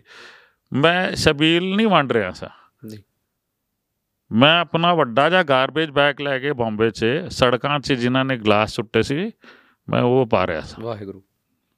ਮੇਰਾ ਕੰਮ ਹੀ ਹੋਈ ਸੀ। ਇਸ ਸਾਲ ਦੀ ਗੱਲ ਹੈ ਮੈਂ ਤੇ ਉਹ ਇਹ ਜਦੋਂ ਲੰਗਰ ਵੀ ਲਾਉਂਦੇ ਨਾ ਲੋਕਾਂ ਦਾ ਧਰਮ ਆ ਕਿ ਇਹ ਤੁਸੀਂ ਕਰੋ। ਦੇਖੋ ਸਾਡੇ ਵੱਡੇ ਬਾਊ ਜੀ ਕਹਿੰਦੇ ਸੀ ਠੀਕ ਹੈ ਨਾ? ਸਾਡੇ ਪਿਤਾ ਜੀ ਜਿਹੜੇ ਉਹਨਾਂ ਦੇ ਵੱਡੇ ਭਾਈ ਸਾਹਿਬ ਉਹ ਬੜੇ ਗਿਆਨੀ ਵਿਦਵਾਨ ਬੰਦੇ ਸੀ ਉਹ ਹਮੇਸ਼ਾ ਕਹਿੰਦੇ ਸੀ ਜੇ ਗੁਰਦੁਆਰਾ ਮੰਦਿਰ ਮਸਜਿਦ ਜਾ ਕੇ ਮੱਥਾ ਟੇਕ ਕੇ ਬਾਹਰ ਨਿਕਲ ਕੇ ਪਲਾਸਟਿਕ ਹੀ ਸੁੱਟਣਾ ਹੈ ਤਾਂ ਤੂੰ ਅੰਦਰ ਹੀ ਨਾ ਜਾ ਕਾਕਾ। ਵਾਹ ਜੀ ਵਾਹ। ਭਾਜੀ ਇਹ ਚੀਜ਼ ਕਿੱਥੋਂ ਮਿਲੀ ਤੁਹਾਨੂੰ? ਇਹ ਬਾਊ ਜੀ ਤੋਂ ਟ੍ਰੇਨਿੰਗ ਮਿਲੀ ਹੈ ਬਾਜੂ ਤੇ ਆਪਣੇ ਆਪ ਸਿੱਖੀਦਾ ਦੇਖੀਦਾ ਤੇ ਇਹ ਲੱਗਦਾ ਇਹ ਆਵਾਜ਼ ਉੱਪਰੋਂ ਦਿਲ ਤੇ ਆ ਵਾਹਿਗੁਰੂ। ਤੇ ਉਹ ਸਾਫ਼ ਕਹਿ ਦਿੰਦੇ ਸੀ ਬਾਊ ਜੀ ਤੂੰ ਅੰਦਰ ਹੀ ਨਾ ਜਾ ਤੂੰ। ਬਾਹਰ ਜਾ ਕੇ ਕਚਰਾ ਹੀ ਕਰਨਾ ਹੈ। ਅੰਦਰ ਜਾ ਕੇ ਕੀ ਕਰਨਾ ਤੂੰ? ਮੱਥਾ ਟੇਕ ਕੀ ਕਰਨਾ ਤੂੰ? ਭਾਈ ਜਦੋਂ ਫੂਡ ਦੀ ਗੱਲ ਚੱਲਦੀ ਹੈ ਨਾਲ ਹੀ ਮੂੰਹ 'ਚ ਪਾਣੀ ਆ ਜਾਂਦਾ ਤੇ ਖਾਣਾ ਹਨਾ ਖਾਣਾ ਸਾਡੇ ਲਈ ਬਹੁਤ ਮੈਂਡੇਟਰੀ ਹੈ। ਪਰ ਫੂਡ ਦੇ ਨਾਲ ਨਾਲ ਅੱਜ ਜਿਹੜੇ ਵਲੌਗਰਸ ਨੇ ਉਹ ਆਪਾਂ ਦੇਖਦੇ ਹਾਂ ਵੀਡੀਓ ਦੇਖਦੇ ਹਾਂ ਕਿ ਉੱਥੇ ਵਲੌਗਰ ਵਲੌਗਰ ਚਲੇ ਗਏ ਉੱਥੇ ਚਲੇ ਗਏ। ਅੱਜ ਕਿਤੇ ਨਾ ਕਿਤੇ ਫੂਡ ਦੇ ਨਾਲ ਨਾਲ ਹੈਲਥ ਨੂੰ ਵੀ ਧਿਆਨ ਰੱਖਣਾ ਚਾਹੀਦਾ। ਮਤਲਬ ਖੁੱਲਾ ਮੱਖਣ ਦਿਖਾਣਾ ਤੇ ਹਰ ਟਾਈਮ ਖਾਣਾ ਤੇ ਉਹ ਕਿੰਨਾ ਕੁ ਠੀਕ ਹੈ ਉਹਨੂੰ ਕਿਵੇਂ ਰਿਲੇਟ ਕਰਦੇ ਹੋ ਤੁਸੀਂ ਫੂਡ ਦੇ ਨਾਲ? ਮੈਨੂੰ ਇੰਜ ਲੱਗਦਾ ਕਿ ਇਹ ਤੇ ਇੰਡੀਵਿਜੂਅਲ ਦੇ ਉੱਪਰ ਡਿਪੈਂਡ ਕਰਦਾ ਜੀ। ਦੇਖੋ ਜੀ ਪੂਰਾ ਪ੍ਰੋਸੈਸ ਜਿਹੜਾ ਹੈ ਨਾ, ਦਿਖਾਉਣ ਵਾਲਾ ਤੇ ਤੁਹਾਨੂੰ ਦਿਖਾਏਗਾ ਹੀ। ਲਾਲਚ ਮੈਂ, ਕਰੇਗਾ ਹੀ ਕਰੇਗਾ, ਠੀਕ ਹੈ? ਪਾਉਣ ਵਾਲਾ ਵੀ ਪਾਏਗਾ ਹੀ ਮੱਖਣ। ਇਹ ਇੰਡੀਵਿਜੂਅਲ ਦੇ ਉੱਪਰ ਡਿਪੈਂਡ ਕਰਦਾ ਜੇ ਤੁਸੀਂ ਆਪ ਨਹੀਂ ਡਿਫਾਈਨ ਕੀਤਾ, ਆਪਣੀ ਰਜੀਮ ਆਪ ਨਹੀਂ ਡਿਫਾਈਨ ਕੀਤੀ, ਤੇ ਫਿਰ ਦਿੱਕਤ ਆਏਗੀ। ਜੇ ਤੁਸੀਂ ਆਪ ਨਹੀਂ ਬੱਚਿਆਂ ਨੂੰ ਕਿਹਾ ਕਿ ਐਕਸਰਸਾਈਜ਼ ਕਰਨਾ, ਯੋਗਾ ਕਰਨਾ ਸਭ ਤੋਂ ਜ਼ਰੂਰੀ ਹੈ। ਪਿਜ਼ਾ ਖਾਣਾ ਮਹੀਨੇ ਚ ਖਾਓ ਇੱਕ ਵਾਰ। ਇਹ ਰੋਕ ਨਹੀਂ ਸਕਦੇ। ਇਹ ਸਾਰੇ ਪੁੱਛਦੇ ਨੇ ਕਿ ਬੱਚਿਆਂ ਨੂੰ ਇਹ ਰੋਕ ਸਕ, ਨਹੀਂ ਰੋਕ ਸਕਦਾ ਕੋਈ। ਇਹ ਪੀਅਰ ਪ੍ਰੈਸ਼ਰ ਬੱਚੇ ਜਦੋਂ ਬਾਹਰ ਜਾਂਦੇ ਨਾ, ਇਹ ਪੀਅਰ ਪ੍ਰੈਸ਼ਰ ਇੰਨਾ ਸਟਰੋਂਗ ਹੈ ਕਿ ਤੁਸੀਂ ਬੋਲ ਨਹੀਂ ਸਕਦੇ ਉਹਨਾਂ ਨੂੰ। ਇਹ ਇੰਨਾ ਸਟਰੋਂਗ ਹੈ ਜੀ। ਠੀਕ ਹੈ ਜੀ? ਇਹ ਉਹ, ਉਹਨਾਂ ਨੇ 버ਗਰ ਖਾਣਾ ਹੈ ਉਹਨਾਂ ਨੇ ਪਿਜ਼ਾ ਖਾਣਾ ਹੈ ਤੁਸੀਂ ਕਹਿ ਲਓ ਪਰੌਂਠੇ ਖਾਣੇ, ਨਹੀਂ ਭਾਈ ਉਹਨਾਂ ਨੂੰ ਉਸ- ਉਸ ਕਾਫੀ ਸ਼ਾਪ ਤੇ ਦਿਸਣਾ ਹੈ। ਠੀਕ ਹੈ ਇਨਫਲੂਐਂਸਰਸ ਨੇ ਉਹ ਦੱਸਣਾ ਹੀ ਹੈ ਇਹ ਚੀਜ਼ ਦੇਖੋ ਜੀ, ਇਹ ਦੇਖੋ। ਇੱਕ ਸਾਫ਼ ਗੱਲ ਹੈ, ਜੇ ਚੀਜ਼ ਇੰਨੀ ਸਟ੍ਰੈਚ ਹੁੰਦੀ ਹੈ ਤੁਹਾਡੇ ਢਿੱਡ ਨੂੰ ਕਿੰਨਾ ਕੰਮ ਕਰਨਾ ਪੈਂਦਾ ਉਹਨਾਂ ਨੂੰ? ਡਾਈਜੈਸਟ ਕਰਨ ਲਈ। ਸੋਚ ਲਓ ਮਤਲਬ ਇੱਕ ਸਿੰਪਲ ਜੀ ਕਹਾਣੀ ਹੈ ਸੋਚੋ। ਹੈ? ਜਿੰਨੀ ਸਟ੍ਰੈਚ ਹੋਈ ਢਿੱਡ ਉਨਾ ਹੀ ਇਸ ਤਰ੍ਹਾਂ ਕਰੇਗਾ ਜੀ। ਠੀਕ ਹੈ ਜੀ? ਕਿੰਨੇ ਜੂਸਸ ਗੈਸਟ੍ਰਿਕ ਜੂਸਸ ਛੱਡੇਗਾ ਉਹਨੂੰ ਬ੍ਰੇਕ ਡਾਊਨ ਕਰਨ ਵਾਸਤੇ? ਉਹ ਕਿੰਨਾ ਟਾਈਮ ਬਾਅਦ ਡਾਈਜੈਸਟ ਹੋਗੀ? ਕਿੰਨਾ ਆਇਲ disintegrate ਹੋਏਗਾ? This is something which you need to this is basic. I mean ਇਹ ਤਾਂ ਮੈਂ ਸਾਇੰਸ ਵੀ ਨਹੀਂ ਜੋੜ ਰਿਹਾ। ਮੈਂ ਇੱਕ ਕਾਮਨ ਸੈਂਸ ਲੈਂਗੁਏਜ 'ਚ ਗੱਲ ਕਰ ਰਿਹਾ ਸਾਰਿਆਂ ਨਾਲ ਕਿ ਇਹ ਸਮਝਣ ਦੀ ਲੋੜ ਹੈ। ਇੰਡਲਜ ਕਰੋ। ਐਕਸਰਸਾਈਜ਼ ਕਰੋ। ਇਹਨੂੰ ਖਾਓ ਵੀ ਚੰਗੀ ਤਰ੍ਹਾਂ, ਕੋਈ ਪ੍ਰੋਬਲਮ ਨਹੀਂ ਹੈ। ਠੀਕ ਹੈ ਜੀ? ਕੋਈ ਰੋਕ ਵੀ ਨਹੀਂ ਸਕਦਾ। ਅੱਛਾ ਖਾਣਾ ਖਾਣਾ ਚਾਹੀਦਾ। ਜੇ ਅੱਛਾ ਖਾਣਾ ਖਾਣਾ ਹੈ ਤੇ ਕਸਰਤ ਕਰਨੀ ਹੈ। ਜੇ ਨਹੀਂ ਖਾਣਾ ਹੈ ਮ- ਮੇਰਾ ਨਾ ਪਰਸਨਲ ਭਾਜੀ ਇੱਕ ਸਵਾਲ ਰਹਿੰਦਾ ਹਮੇਸ਼ਾ ਸ਼ੈਫਸ ਨੂੰ ਲੈ ਕੇ ਕਿ ਜਿਵੇਂ ਅਸੀਂ ਕੁਝ ਖਾਣ ਜਾਂਦੇ ਹਾਂ ਰੈਸਟੋਰੈਂਟ ਜਾਂਦੇ ਹਾਂ ਅਸੀਂ ਕੋਈ ਆਰਡਰ ਡਿਸ਼ ਕਰ ਦਿੰਦੇ ਹਾਂ ਡਿਸ਼ ਆਰਡਰ ਕਰ ਹਾਂ। ਜੀ। ਤੇ ਸਾਡੇ ਕੋਲ ਡਿਸ਼ ਆ ਜਾਂਦੀ ਅਸੀਂ ਕਹਿੰਦੇ ਨਹੀਂ ਮਜ਼ਾ ਨਹੀਂ ਆਇਆ। ਹਾਂ। ਫਿਰ ਦੂਜੀ ਵਾਰੀ ਫਿਰ ਉਹ ਵਿਚਾਰਾ ਰਿਪੀਟ ਕਰਕੇ ਲੈਂਦਾ ਡਿਸ਼ ਅਸੀਂ ਕਹਿੰਦੇ ਫਿਰ ਸਵਾਦ ਨਹੀਂ ਆਇਆ। ਸ਼ੈਫ ਨੂੰ ਕਿਵੇਂ ਸਮਝ ਆਂਦਾ ਸਾਡਾ ਸਵਾਦ ਕਿ ਅਸੀਂ ਚਾਹਨੇ ਕੀ ਆ ਸੇ ਕਈ ਵਾਰ ਨਾ ਬਹੁਤ ਮੁਸ਼ਕਿਲ ਹੁੰਦਾ ਹੈ। ਜਿਹੜਾ ਜਦੋਂ ਮੈਂ ਆਪਣੇ ਰੈਸਟੋਰੈਂਟ 'ਚ ਕਮੈਂਟ ਕਾਰਡਸ ਦੇਖਦਾ ਨਾ ਮੇਰਾ ਇੱਕ ਰਿਵਿਊ ਸਿਸਟਮ ਹੈਗਾ। ਕਮੈਂਟਸ ਕਾਰਡਸ ਸਾਡੀ ਇੱਕ ਬੈਟਰੀ ਆਫ ਪੀਪਲ ਹੈ ਮਤਲਬ 6-8 ਕੁੜੀਆਂ ਜਿਹੜੇ ਫੋਨ ਕਰਕੇ ਫੀਡਬੈਕ ਲੈਂਦੀ ਹੈ। ਜਦੋਂ ਫੀਡਬੈਕ ਲੈ ਕੇ ਉਹ ਮੈਨੂੰ ਜਦੋਂ ਦੱਸਦੇ ਨੇ ਕਿ ਸਰ ਉਹਨਾਂ ਬੋਲਾ ਕਿ ਯੂ نو ਮਜ਼ਾ ਨਹੀਂ ਆਇਆ। ਅਬ ਇਹ ਮਜ਼ਾ ਨਹੀਂ ਆਇਆ ਨੂੰ ਬ੍ਰੇਕ ਡਾਊਨ ਕਰਨਾ ਬੜਾ ਮੁਸ਼ਕਿਲ ਹੁੰਦਾ। ਬਿਲਕੁਲ। ਫਿਰ ਅਸੀਂ ਉਹਨੂੰ ਵਾਪਸ ਜਾਣਨੇ ਕਿ ਆ ਗੈਸਟ ਆ ਟੇਬਲ ਨੰਬਰ ਆ ਕਿਊਟੀ ਨੰਬਰ ਆ ਚੀਜ਼ਾਂ ਆਰਡਰ ਕੀਤੀਆਂ ਸੀ। ਫਿਰ ਅਸੀਂ ਜਿਹੜੀ ਸਾਡੀ ਜੀਆਰਈ ਆ ਜਾਂ ਪਬਲਿਕ ਰਿਲੇਸ਼ਨ ਜਾਂ ਜਿਹੜੇ ਕਾਲਰਸ ਆ, ਉਹਨਾਂ ਨੂੰ ਕਹਿੰਨੇ ਕਿ ਸਰ ਆਪਨੇ ਇਹ ਇਹ ਆਰਡਰ ਕੀਤਾ ਕਿਆ ਆਪਕੋ ਲਗਾ, ਕਿ ਤੁਹਾਨੂੰ ਲੱਗਿਆ ਕਿ ਇਹ ਸਪਾਈਸੀ ਜ਼ਿਆਦਾ ਸੀ, ਮਸਾਲਾ ਜ਼ਿਆਦਾ ਸੀ? ਅਸੀਂ ਉਸ ਤਰ੍ਹਾਂ ਬ੍ਰੇਕ ਡਾਊਨ ਕਰਦੇ ਫਿਰ। ਫਿਰ ਉਦੋਂ ਤੋਂ ਉਹਨਾਂ ਕੋਲੋਂ ਪੁੱਛਦੇ ਨੇ। ਫਿਰ ਜਿਸ ਤਰ੍ਹਾਂ ਉਹ ਸਮਝਣ ਲੱਗਦੇ ਹਾਂ ਉਹ ਸਪਾਈਸੀ ਦੀ ਗੱਲ ਸੀ, ਤੇਲ ਜ਼ਿਆਦਾ ਸੀ, ਮਸਾਲਾ ਜ਼ਿਆਦਾ ਸੀ ਚਿਕਨ ਨਹੀਂ ਪੱਕਿਆ ਸੀ ਜਾਂ ਪਨੀਰ ਹਾਰਡ ਸੀ, ਸਬਜ਼ੀਆਂ ਪੁਰਾਣੀਆਂ ਸੀ, ਠੀਕ ਹੈ, ਰੋਟੀਆਂ ਠੰਡੀਆਂ ਆਈਆਂ। ਜਦੋਂ ਇਹ ਬ੍ਰੇਕਡਾਊਨ ਕਰਕੇ ਪੁੱਛਣ ਨੂੰ ਕਹਿੰਦੇ ਨਾ, ਫਿਰ ਸਾਨੂੰ ਥੋੜਾ ਜਿਹਾ ਸਵਾਲ ਮਿਲ ਜਾਂਦਾ। ਲੇਕਿਨ ਗੈਸਟ ਜਦੋਂ ਸਾਹਮਣੇ ਕਹਿ ਦਿੰਦਾ ਨਾ, ਮਜ਼ਾ ਨਹੀਂ ਆਇਆ। ਫਿਰ ਮੈਂ ਇੱਕ ਚੀਟ ਵਾਲਾ ਤੁਹਾਨੂੰ ਗੱਲ ਦੱਸ ਦਿੰਦਾ। ਉਹ ਚੀਟ ਵਾਲੀ ਗੱਲ ਇਹ ਹੁੰਦੀ ਆ, ਯਾਰ ਗੈਸ ਕੋ ਮਜ਼ਾ ਨਹੀਂ ਆਇਆ, ਇਸ ਵਿੱਚ ਮੱਖਣ ਡਾਲ ਔਰ ਕਰੀਮ ਡਾਲ ਔਰ ਔਰ ਫਿਰ ਦੇ ਦੇ। ਫਿਰ ਫਿਰ ਮਜ਼ਾ ਫਿਰ ਫਿਰ ਮਜ਼ਾ ਆ ਗਿਆ। ਫਿਰ ਉਹੀ ਗੱਲ ਆ ਗਈ ਕਿ ਅਸੀਂ ਜਾ ਕੇ ਨਾ ਅੰਦਰ ਇੱਕ ਡਿਸ਼ ਨੂੰ ਨਾ ਡਿਸਟਰੋਏ ਕਰਤਾ।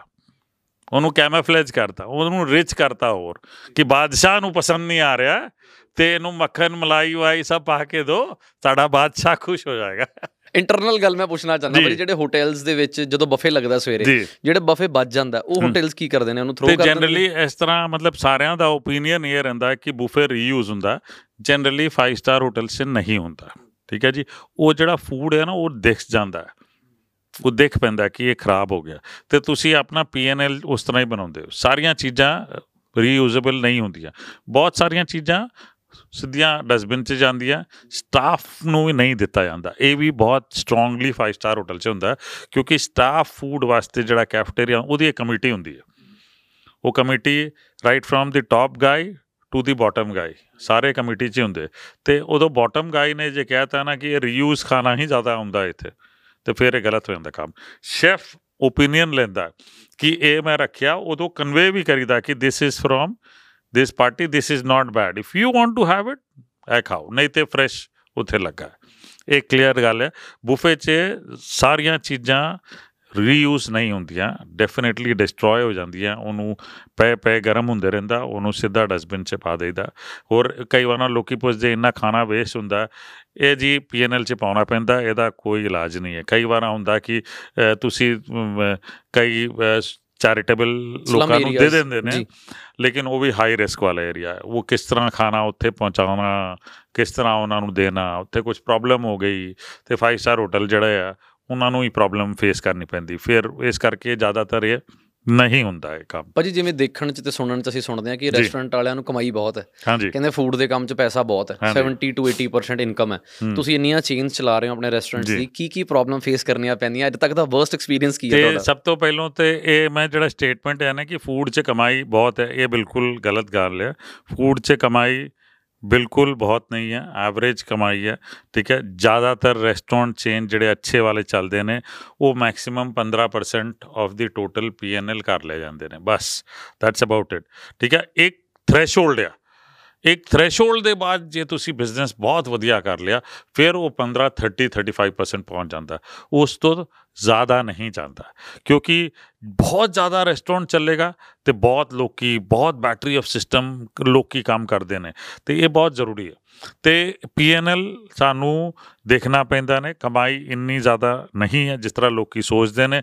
ਅੱਜ ਦੇਖੋ ਜੀ ਅੱਜ ਸਭ ਤੋਂ ਸ- ਤੁਸੀਂ ਨਾ ਰੇਟ ਕੰਟਰੈਕਟ ਵੀ ਕਰਕੇ ਰੱਖ ਲਿਆ। ਛੋਟੇ ਰੈਸਟੋਰੈਂਟ ਤੇ ਨਹੀਂ ਰੱਖਦੇ ਸਾਡੇ ਵਰਗੇ। ਰੇਟ ਕੰਟਰੈਕਟ ਬੜਾ ਮੁਸ਼ਕਿਲ ਹੁੰਦਾ ਰੇਟ ਕੰਟਰੈਕਟ ਹੁੰਦਾ ਹੈ ਬਟ ਜਦ ਤੱਕ ਤੁਸੀਂ 15 20 ਰੈਸਟੋਰੈਂਟ ਨਾ ਬਣਾਓ ਤਦ ਤੱਕ ਇੱਕ ਸਟੈਂਡਰਡ ਰੇਟ ਕੰਟਰੈਕਟ ਨਹੀਂ ਹੁੰਦਾ। ਜੇ ਟਮਾਟਰ ਦੇ ਦਾਮ ਜਿਹੜੇ 20 ਰੁਪਏ 'ਚ ਤੁਸੀਂ ਰੇਟ ਕੰਟਰੈਕਟ ਕੀਤਾ ਤੇ ਵਿੰਟਰਸ ਦੇ ਟਾਈਮ 'ਚ ਤੇ 10 ਰੁਪਏ 'ਚ ਮਿਲ ਜਾਂਦਾ। ਲੇਕਿਨ ਅ, ਉਹਨੂੰ ਉਦੋਂ ਫਾਇਦਾ ਹੁੰਦਾ, ਠੀਕ ਹੈ ਜੀ? 20 ਰੁਪਏ ਸਾਡਾ ਰੇਟ ਕੰਟਰੈਕਟ ਅਸੀਂ ਵੀ ਨਹੀਂ ਬੋਲਦੇ। ਲੇਕਿਨ ਜਦੋਂ 200 ਰੁਪਏ ਪਹੁੰਚ ਜਾਂਦਾ ਨਾ, ਫਿਰ ਸਾਨੂੰ ਪ੍ਰੋਬਲਮ ਹੁੰਦੀ। ਫਿਰ ਉਹਨੂੰ ਵੀ ਪ੍ਰੋਬਲਮ ਹੁੰਦੀ ਸਪਲਾਈ ਵਾਲੇ ਨੂੰ। ਉਹ 7-8 ਦਿਨ ਦੇਖਦਾ, ਫਿਰ ਉਹ ਆ ਕੇ ਕਹਿ ਦਿੰਦਾ ਸਰ ਮੈਂ ਤਾਂ ਨਹੀਂ ਕਰ ਪਾਉਂਗਾ ਇਹ ਨਹੀਂ ਹੋ ਸਕਦਾ ਜੀ। ਤੁਸੀਂ ਦੇਖ ਲਓ ਹੁਣ ਕੀ ਕਰਨਾ। ਫਿਰ ਮੁਸ਼ਕਿਲ ਹੁੰਦਾ। ਜਿਹੜੇ ਜਿਹੜੇ ਇੰਡੀਵਿਜੂਅਲ ਰੈਸਟੋਰੈਂਟ ਵਾਲੇ ਨੇ, ਜਿਹੜੇ ਰੋਜ਼ ਪੈਸਾ ਦਿੰਦੇ ਨੇ, ਰੋਜ਼ ਖਰੀਦਦੇ ਨੇ, ਜਿੰਨਾ ਫਲਕਚੁਏਟ ਕਰੇਗਾ ਉਨਾ ਮੁਸ਼ਕਿਲ ਹੋਗਾ ਕਿਉਂਕਿ ਰੋਜ਼ ਤੁਸੀਂ ਮੈਨੂ ਕਾਰਡ ਦੇ ਰੇਟ ਨਹੀਂ ਚੇਂਜ ਕਰ ਸਕਦੇ। ਹੈ ਨਾ ਜੀ? ਤੇ ਉਹ ਉਸ ਹਿਸਾਬ ਨਾਲ ਫਿਰ ਤੇ ਜੇ ਤੁਸੀਂ ਕੁਆਲਿਟੀ ਸਰਵ ਕਰ ਰਹੇ ਹੋ ਤੁਸੀਂ ਕੁਆਲਿਟੀ ਨਾਲ ਕੰਪਰੋਮਾਈਜ਼ ਵੀ ਨਹੀਂ ਕਰ ਸਕਦੇ ਹੋ। ਜੇ ਪਹਿਨਾ ਹੈ ਤੇ ਪਹਿਨਾ ਹੈ ਜੀ ਹੈ ਨਾ ਜੀ? ਤੇ ਉਹ ਉਹ ਵਾਲੀ ਗੱਲ ਹੈ। ਤੇ ਪੀਐਨਐਲ ਨੂੰ ਬਹੁਤ ਧਿਆਨ ਨਾਲ ਦੇਖਣਾ ਪੈਂਦਾ ਧਿਆਨ ਨਾਲ ਰੈਸਟੋਰੈਂਟ ਚਲਾਉਣਾ ਪੈਂਦਾ। ਸਭ ਤੋਂ ਜ਼ਿਆਦਾ ਦਿੱਕਤ ਆਉਂਦੀ ਨੇ ਇਸ ਵੇਲੇ ਜਿਹੜੀ ਆ ਰਹੀ ਨੇ ਕਿ ਸਾਨੂੰ ਲੱਗਦਾ ਕਿ ਹਸਪਿਟੈਲਿਟੀ ਬਹੁਤ ਵੱਧ ਰਹੀ ਅੱਗੇ। ਸਟਾਫ ਤੇ ਸਟਾਫ ਟ੍ਰੇਨਿੰਗ ਇਹ ਬਹੁਤ ਮੁਸ਼ਕਿਲ ਵਾਲਾ ਕੰਮ ਹੋ ਰਿਹਾ। ਜਦ ਕਿ ਮੈਂ ਸਾਰਿਆਂ ਨੂੰ ਕਹਿਣਾ ਕਿ ਇਹ ਪਰਫੈਕਟ ਟਾਈਮ ਹੈ ਹੋਟਲ ਮੈਨੇਜਮੈਂਟ ਕਰਨ ਦਾ। ਕਿਉਂਕਿ ਇਹਦੇ 'ਚ ਹੁਣ ਗਰੋਥ ਵੀ ਤੁਹਾਨੂੰ ਮਿਲ ਜਾਏਗੀ। ਸਾਡੇ ਟਾਈਮ 'ਚ ਇਸ ਤਰ੍ਹਾਂ ਨਹੀਂ ਸੀ ਕਿ ਗਰੋਥ ਫਟਾਫਟ ਸ਼ੈਫ ਬਣ ਕੇ 35 ਇਅਰਸ 'ਚ ਜਾਂ 20 ਇਅਰਸ 'ਚ ਜਾਂ 30 ਇਅਰਸ 'ਚ। ਠੀਕ ਹੈ ਜੀ? ਬਹੁਤ ਮੁਸ਼ਕਿਲ ਹੈ। ਅੱਜ ਬਣ ਜਾ- ਅੱਜ ਬਣ ਜਾਓਗੇ। ਤੁਹਾਡੇ ਕੋਲ ਹੈਗਾ ਉਹ, ਜਨੂਨ ਹੈਗਾ ਤੇ ਤੁਸੀਂ ਬਣ ਜਾਓਗੇ। ਇਹ ਕਰੈਕਟ ਟਾਈਮ ਹੈ ਹੋਟਲ ਮੈਨੇਜਮੈਂਟ ਕਰਨ ਦਾ। ਇਹ ਕਰੈਕਟ ਟਾਈਮ ਹੈ ਹਸਪਿਟੈਲਿਟੀ ਇੰਡਸਟਰੀ ਵਾਸਤੇ, ਇਹਨੇ ਗਰੋ ਕਰਨਾ ਹੀ ਹੈ। ਤੇ ਜਿਹੜੇ ਵੀ ਗਰੋ ਕਰਨਾ ਚਾਹੁੰਦੇ ਨੇ, ਉਹਨਾਂ ਨੂੰ back ending logistic supply chain human supplies of manpower ਇਹ ਸਭ 'ਚ ਧਿਆਨ ਦੇਣਾ ਪਏਗਾ। ਭਾਜੀ ਜਿਵੇਂ ਅੱਜ ਕੱਲ ਰਿਵਰਸ ਮਾਈਗ੍ਰੇਸ਼ਨ ਬਹੁਤ ਹੋ ਰਹੀ ਹੈ ਬੱਚੇ ਬਾਹਰ ਗਏ ਵਾਪਸ ਬਹੁਤ ਮੁੜ ਰਹੇ ਨੇ ਤੇ 70% ਬੱਚੇ ਜਾਂ ਮੈਰਿਡ ਕਪਲਸ ਨੇ ਉਹ ਫੂਡ ਦਾ ਹੀ ਕੰਮ ਕਰ ਰਹੇ ਨੇ ਤੇ ਉਹਨਾਂ ਨੂੰ ਤੁਹਾਨੂੰ ਤੁਸੀਂ ਕੀ ਪੁਆਇੰਟਸ ਦੇਣਾ ਚਾਹੁੰਦੇ ਹੋ ਕਿ ਕਿਹੜੀ ਚੀਜ਼ਾਂ ਦਾ ਧਿਆਨ ਰੱਖਣ? ਜਾਂ ਉਹ ਹਜੇ ਸਟਾਰਟ ਕੀਤਾ ਉਹਨਾਂ ਨੇ ਜਾਂ ਹਜੇ ਅੱਗੇ ਸਟਾਰਟ ਕਰਨ ਦੀ ਸੋਚ ਰਹੇ ਨੇ ਪਰ ਉਹਨਾਂ ਨੇ ਹੋਟਲ ਮੈਨੇਜਮੈਂਟ ਨਹੀਂ ਕੀਤੀ ਉਹ ਤਾਂ ਸਿਰਫ ਘਰੋਂ ਹੀ ਉੱਠੇ ਤੇ ਵਿਚਾਰੇ ਕੰਮ ਕਰਨਾ ਚਾਹੁੰਦੇ ਨੇ ਆਪਣੇ ਪੈਰਾਂ ਤੇ ਖੜੇ ਹੋਣਾ ਚਾਹੁੰਦੇ ਦੇਖੋ ਜੀ ਸਭ ਤੋਂ ਪਹਿਲੋਂ ਜਿਹੜੀ ਚੀਜ਼ ਹੈ ਨਾ ਮੈਂ ਸਾਰਿਆਂ ਨੂੰ ਕਹਿਣਾ, ਇਹ ਜ਼ਰੂਰੀ ਨਹੀਂ ਕਿ ਹੋਟਲ ਮੈਨੇਜਮੈਂਟ ਕੀਤਾ ਤਾਂ ਹੀ ਸਕਸੈਸਫੁਲ ਹੋਗੇ ਇਹ ਕੋਈ ਜ਼ਰੂਰੀ ਨਹੀਂ ਹੈ। ਇਹ ਥੰਬ ਰੂਲ ਬਿਲਕੁਲ ਗਲਤ ਹੈ। ਜੇ ਤੁਹਾਡੇ ਕੋਲ ਪੈਸ਼ਨ ਹੈ ਔਰ ਤੁਹਾਡੇ ਕੋਲ ਯੂਐਸਪੀ ਹੈ ਫੋਰ ਐਗਜ਼ਾਮਪਲ ਇੱਕ ਮੈਰਿਡ ਕਪਲ ਬਾਹਰੋਂ ਆਇਆ ਤੇ ਕਪਲ ਦੇ ਹਸਬੰਡ ਨੂੰ ਪਤਾ ਹੈ ਕਿ ਵਾਈਫ ਨਾ ਇਹ ਚੀਜ਼ ਬਹੁਤ ਅੱਛਾ ਬਣਾਉਂਦੀ ਹੈ ਤੇ ਉਹਦੇ ਟੈਸਟੀਮੋਨੀਅਲ ਵੀ ਹੈਗੇ ਉਹਦੇ ਕੋਲ ਕਿ ਉਹਨਾਂ ਨੇ ਫਰੈਂਡਸ ਨੂੰ ਖਵਾਈ ਉਹ ਚੀਜ਼, ਸਾਰਿਆਂ ਨੂੰ ਬਹੁਤ ਅੱਛੀ ਲੱਗਦੀ ਹੈ ਤੇ ਉਹ ਜਿਹੜੀ ਯੂਐਸਪੀ ਫੜ ਕੇ ਇੱਕ ਛੋਟੀ ਜਿਹੀ ਦੁਕਾਨ ਖੋਲਣ ਜਦੋਂ ਸਕਸੈਸ ਮਿਲ ਜਾਏ ਨਾ ਉਹ ਸਕਸੈਸ ਇੱਥੇ ਨਹੀਂ ਜਾਣੀ ਚਾਹੀਦੀ। ਫਿਰ ਉਦੋਂ ਕੀ ਗਿਆਨ ਦੇਣ ਵਾਲੇ ਬੜੇ ਬੰਦੇ ਆ ਜਾਂਦੇ ਨੇ ਜੀ ਜੀ ਕਿ। ਆਹ ਕਰ ਲੋ ਉਹ ਕਰ ਲੋ ਇਹ ਕਰ ਲੋ ਲੇਕਿਨ ਉਹ ਗੱਲ ਹੁੰਦੀ ਨਹੀਂ ਹੈ।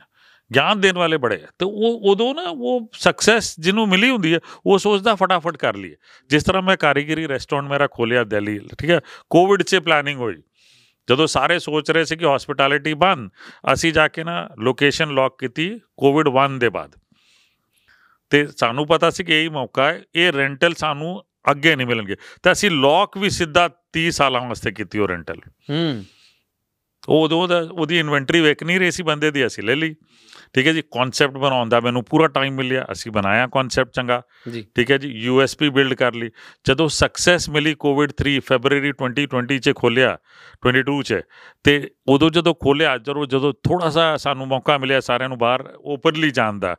ਤੇ ਉਹਦੇ ਬਾਅਦ ਸਕਸੈਸ ਮਿਲਣ ਦੇ ਬਾਅਦ ਸਾਰੇ ਮੇਰੇ ਇਨਵੈਸਟਰ ਨਹੀਂ, ਹਰਪਾਲ ਜੀ यहाँ ਖੋਲ ਦਿੱਤੇ, ਇੱਥੇ ਖੋਲ ਦਿੰਦੇ, ਉੱਥੇ ਖੋਲ ਦਿੰਦੇ ਆ ਰਿਹਾ, ਪੈਸੇ ਲੈ ਕੇ ਆਓ। ਮੈਂ ਕਿਹਾ ਨਹੀਂ, ਇੱਕ ਸਾਲ ਵਾਸਤੇ ਨਹੀਂ ਖੋਲਣਾ, ਬਿਲਕੁਲ ਨਹੀਂ ਖੋਲਣਾ ਤੁਸੀਂ ਇਹ ਸਕਸੈਸ ਨੂੰ ਆਪਣੇ ਦਿਮਾਗ 'ਚ ਨਾ ਲਓ, ਇਹ 6 ਮਹੀਨੇ ਪਹਿਲੋਂ ਸਟੱਡੀ ਕਰੋ ਕਿ ਗ੍ਰਾਫ ਕਿਸ ਤਰ੍ਹਾਂ ਜਾ ਰਿਹਾ 6 ਮਹੀਨੇ ਬਾਅਦ ਸਟੱਡੀ ਕੀਤਾ 8 ਮਹੀਨੇ ਸਟੱਡੀ ਕੀਤਾ 9 ਮਹੀਨੇ ਸਟੱਡੀ ਕੀਤਾ। ਹਾਂ ਬਈ ਰੈਸਟੋਰੈਂਟ ਦਾ ਗ੍ਰਾਫ ਜਾ ਰਿਹਾ ਉੱਪਰ। ਜਿੰਨੇ ਕੰਪਲੇਨਸ ਆ ਰਹੇ ਸਾਡੇ ਕੋਲ ਨੋ ਕੰਪਲੇਨ ਹੈਂਡਲਿੰਗ ਪ੍ਰੋਸੀਜਰ ਹੈ ਸਾਡੇ ਕੋਲ ਮੈਨ ਪਾਵਰ ਹੈ ਐਡੁਕੇਟ ਉਹ ਜਦੋਂ ਜ਼ਰਾ ਸਾਰਾ ਕੁਝ ਅਸੀਂ ਸੈੱਟ ਕਰ ਲਿਆ ਫਿਰ ਉਹਦੇ ਬਾਅਦ ਅਸੀਂ ਦੂਸਰਾ ਰੈਸਟੋਰੈਂਟ ਖੋਲਿਆ ਜੋ ਦੂਸਰਾ ਖੋਲਿਆ ਮੈਂ ਕਿਹਾ ਹੁਣ ਜੇ ਆਵਾਜ਼ ਕਰਨੀ ਹੈ ਹੂੰ। ਤੇ 10 ਖੋਲਾਂਗੇ। ਤੇ ਇਸ ਸਾਲ ਜਿਸ ਤਰ੍ਹਾਂ ਹੁਣ 10 ਖੋਲਤੇ ਬਟ ਸਾਡੇ ਕੋਲ ਟੀਮ ਵੀ ਵੱਧ ਗਈ ਹੈ। ਬਹੁਤ ਜ਼ਿਆਦਾ ਟੀਮ ਵੱਧ ਉਹ ਪੀਐਨਐਲ ਤੁਹਾਡਾ ਖਰਾਬ ਹੁੰਦਾ ਬਿਲਕੁਲ ਖਰਾਬ ਹੁੰਦਾ ਸਾਰਿਆਂ ਨੂੰ ਲੱਗਦਾ ਕਿ 10 ਰੈਸਟੋਰੈਂਟ ਖੋਲਦੇ ਬਹੁਤ ਪੀਐਨਐਲ ਖਰਾਬ ਹੁੰਦਾ ਕਿਉਂਕਿ ਤੁਸੀਂ ਸੀਨੀਅਰ ਮੈਨ ਪਾਵਰ ਇਨਵੈਸਟ ਕਰਦੇ ਹੋ ਬੈਕ ਐਂਡਿੰਗ 'ਚ ਇਨਵੈਸਟ ਕਰਦੇ ਹੋ ਦੇਖੋ ਬੈਕ ਐਂਡਿੰਗ ਬਹੁਤ ਇੰਪੋਰਟੈਂਟ ਹੈ ਜੀ। ਠੀਕ ਹੈ ਜੀ ਪਿੱਛੇ ਕੰਪਲੇਨ ਹੈਂਡਲਿੰਗ ਪ੍ਰੋਸੀਜਰ ਪੂਰਾ ਇੱਕਦਮ ਇੱਕ ਟੀਮ ਸੈਟ ਆ ਤੇ ਇਸ ਤੇ ਇੱਕ ਕਾਰਪੋਰੇਟ ਆਫਿਸ ਸੈਟ ਹੋਈ ਆ ਇੱਕ ਸੀਨੀਅਰ ਮੈਂਬਰ ਸੈਟ ਹੋਏ ਨੇ ਜਾ ਕੇ ਕੋਲ ਬਟ ਇਹ ਇੰਡੀਵਿਜੂਅਲ ਕਪਲ ਵਾਸਤੇ ਇਹ ਦਿੱਕਤ ਦਾ ਕੰਮ ਹੈ ਇਸ ਕਰਕੇ ਮੈਂ ਕਈ ਬੈਂਗਲੌਰ ਦੇ ਸਟਾਰਟਅਪਸ ਦੇਖਦਾ ਨਾ ਨਾਰਥ ਇੰਡੀਆ ਤੋਂ ਗਏ ਕਿ ਭਾਈ ਉਹਨਾਂ ਨੇ ਬਹੁਤ ਵਧੀਆ ਬਣਾਇਆ ਖਾਣਾ ਉਹ ਅਚਾਨਕ ਗਾਇਬ ਹੋ ਗਏ। ਕਿਉਂ? ਕਿਉਂ ਜਦੋਂ ਦੋ ਸੀ ਉਦੋਂ ਠੀਕ ਸੀ ਹਸਬੈਂਡ ਵਾਈਫ ਮੈਨੇਜ ਕਰ ਲੈਂਦੇ ਸੀ। ਜਿਸ ਤਰ੍ਹਾਂ 10 ਹੋਏ ਮੁਸ਼ਕਿਲ ਹੋ ਗਿਆ। ਠੀਕ ਹੈ ਜੀ? ਫਿਰ ਫਿਰ ਉਦੋਂ ਸਿੱਖਣ ਦੀ ਲੋੜ ਆ ਜਾਂਦੀ ਹੈ ਕਿ ਭਾਈ ਇਹ 10 ਹੋ ਗਏ ਨੇ ਹੁਣ ਇੰਟਰਨਲੀ ਸਾਨੂੰ ਕੋਈ ਬੇਵਕੂਫ ਨਾ ਬਣਾਏ। ਜੀ। ਤੇ ਜਦੋਂ ਫਰਸਟ ਔਰ ਸੈਕੰਡ ਬਣਾਇਆ ਨਾ, ਉਦੋਂ ਸਾਰੇ ਪੈਰਾਮੀਟਰਸ ਪਤਾ ਹੋਣੇ ਚਾਹੀਦੇ ਕਿ ਜਗ੍ਹਾ ਮੇਰੀ ਇੰਨੀ ਹੋਣੀ ਚਾਹੀਦੀ ਹੈ ਇਸੇ ਕਰਕੇ ਸਕਸੈਸਫੁਲ ਹੋਇਆ ਮੈਂ। ਸਾਰੇ ਇਹ ਵੀ ਗਿਆਨ ਦੇਣਗੇ, ਨਹੀਂ, ਤੁਹਾਡੇ ਕੋਲ ਦੀ ਜਗ੍ਹਾ ਵੱਡੀ, ਬਹੁਤ ਜ਼ਿਆਦਾ ਵੱਡ- ਵੱਡੀ ਹੋਣੀ ਚਾਹੀਦੀ ਹੈ ਕਿਉਂਕਿ ਇੰਨੇ ਲੋਕੀ ਬਾਹਰ ਖੜੇ ਰਹਿੰਦੇ ਤਾਂ ਬਹਿਣ ਦੀ ਜਗ੍ਹਾ ਨਹੀਂ। ਉਸ ਜੋਸ਼ 'ਚ ਬੰਦਾ ਵੱਡੀ ਜਗ੍ਹਾ ਲੈ ਲੈਂਦਾ ਰੈਂਟ ਵੱਧ ਜਾਂਦੇ ਓਵਰਹੈਡ ਕਾਸਟ ਵੱਧ ਜਾਂਦੇ, ਫਿਰ ਇਹ ਸਭ ਦਿੱਕਤ ਦੇਣ ਲੱਗ ਪੈਂਦਾ। ਇਹ ਸਾਰੀਆਂ ਚੀਜ਼ਾਂ ਤੁਹਾਨੂੰ ਡੇ 1 ਚ ਡਿਫਾਈਨ ਕੀਤਾ ਕਿ ਮੈਂ ਪਹਿਲਾ ਰੈਸਟੋਰੈਂਟ ਖੋਲਿਆ ਉਹਦਾ ਸਾਈਜ਼ ਇਹ ਸੀ ਤੇ ਇਹ ਸਾਈਜ਼ 'ਚ ਮੈਨੂੰ ਸਕਸੈਸ ਮਿਲੀ ਹੈ ਉਹਦੇ 'ਚ ਖਾਣੇ ਦਾ ਕਾਸਟ ਇੰਨਾ ਬਿਜਲੀ ਦਾ ਕਾਸਟ ਇੰਨਾ ਸਟਾਫ ਦਾ ਕਾਸਟ ਇੰਨਾ ਮੈਂ ਤੇ ਮੇਰੀ ਵਾਈਫ ਮੈਨੇਜ ਕਰੇ ਉਹਨਾਂ ਦਾ ਕਾਸਟ ਇੰਨਾ।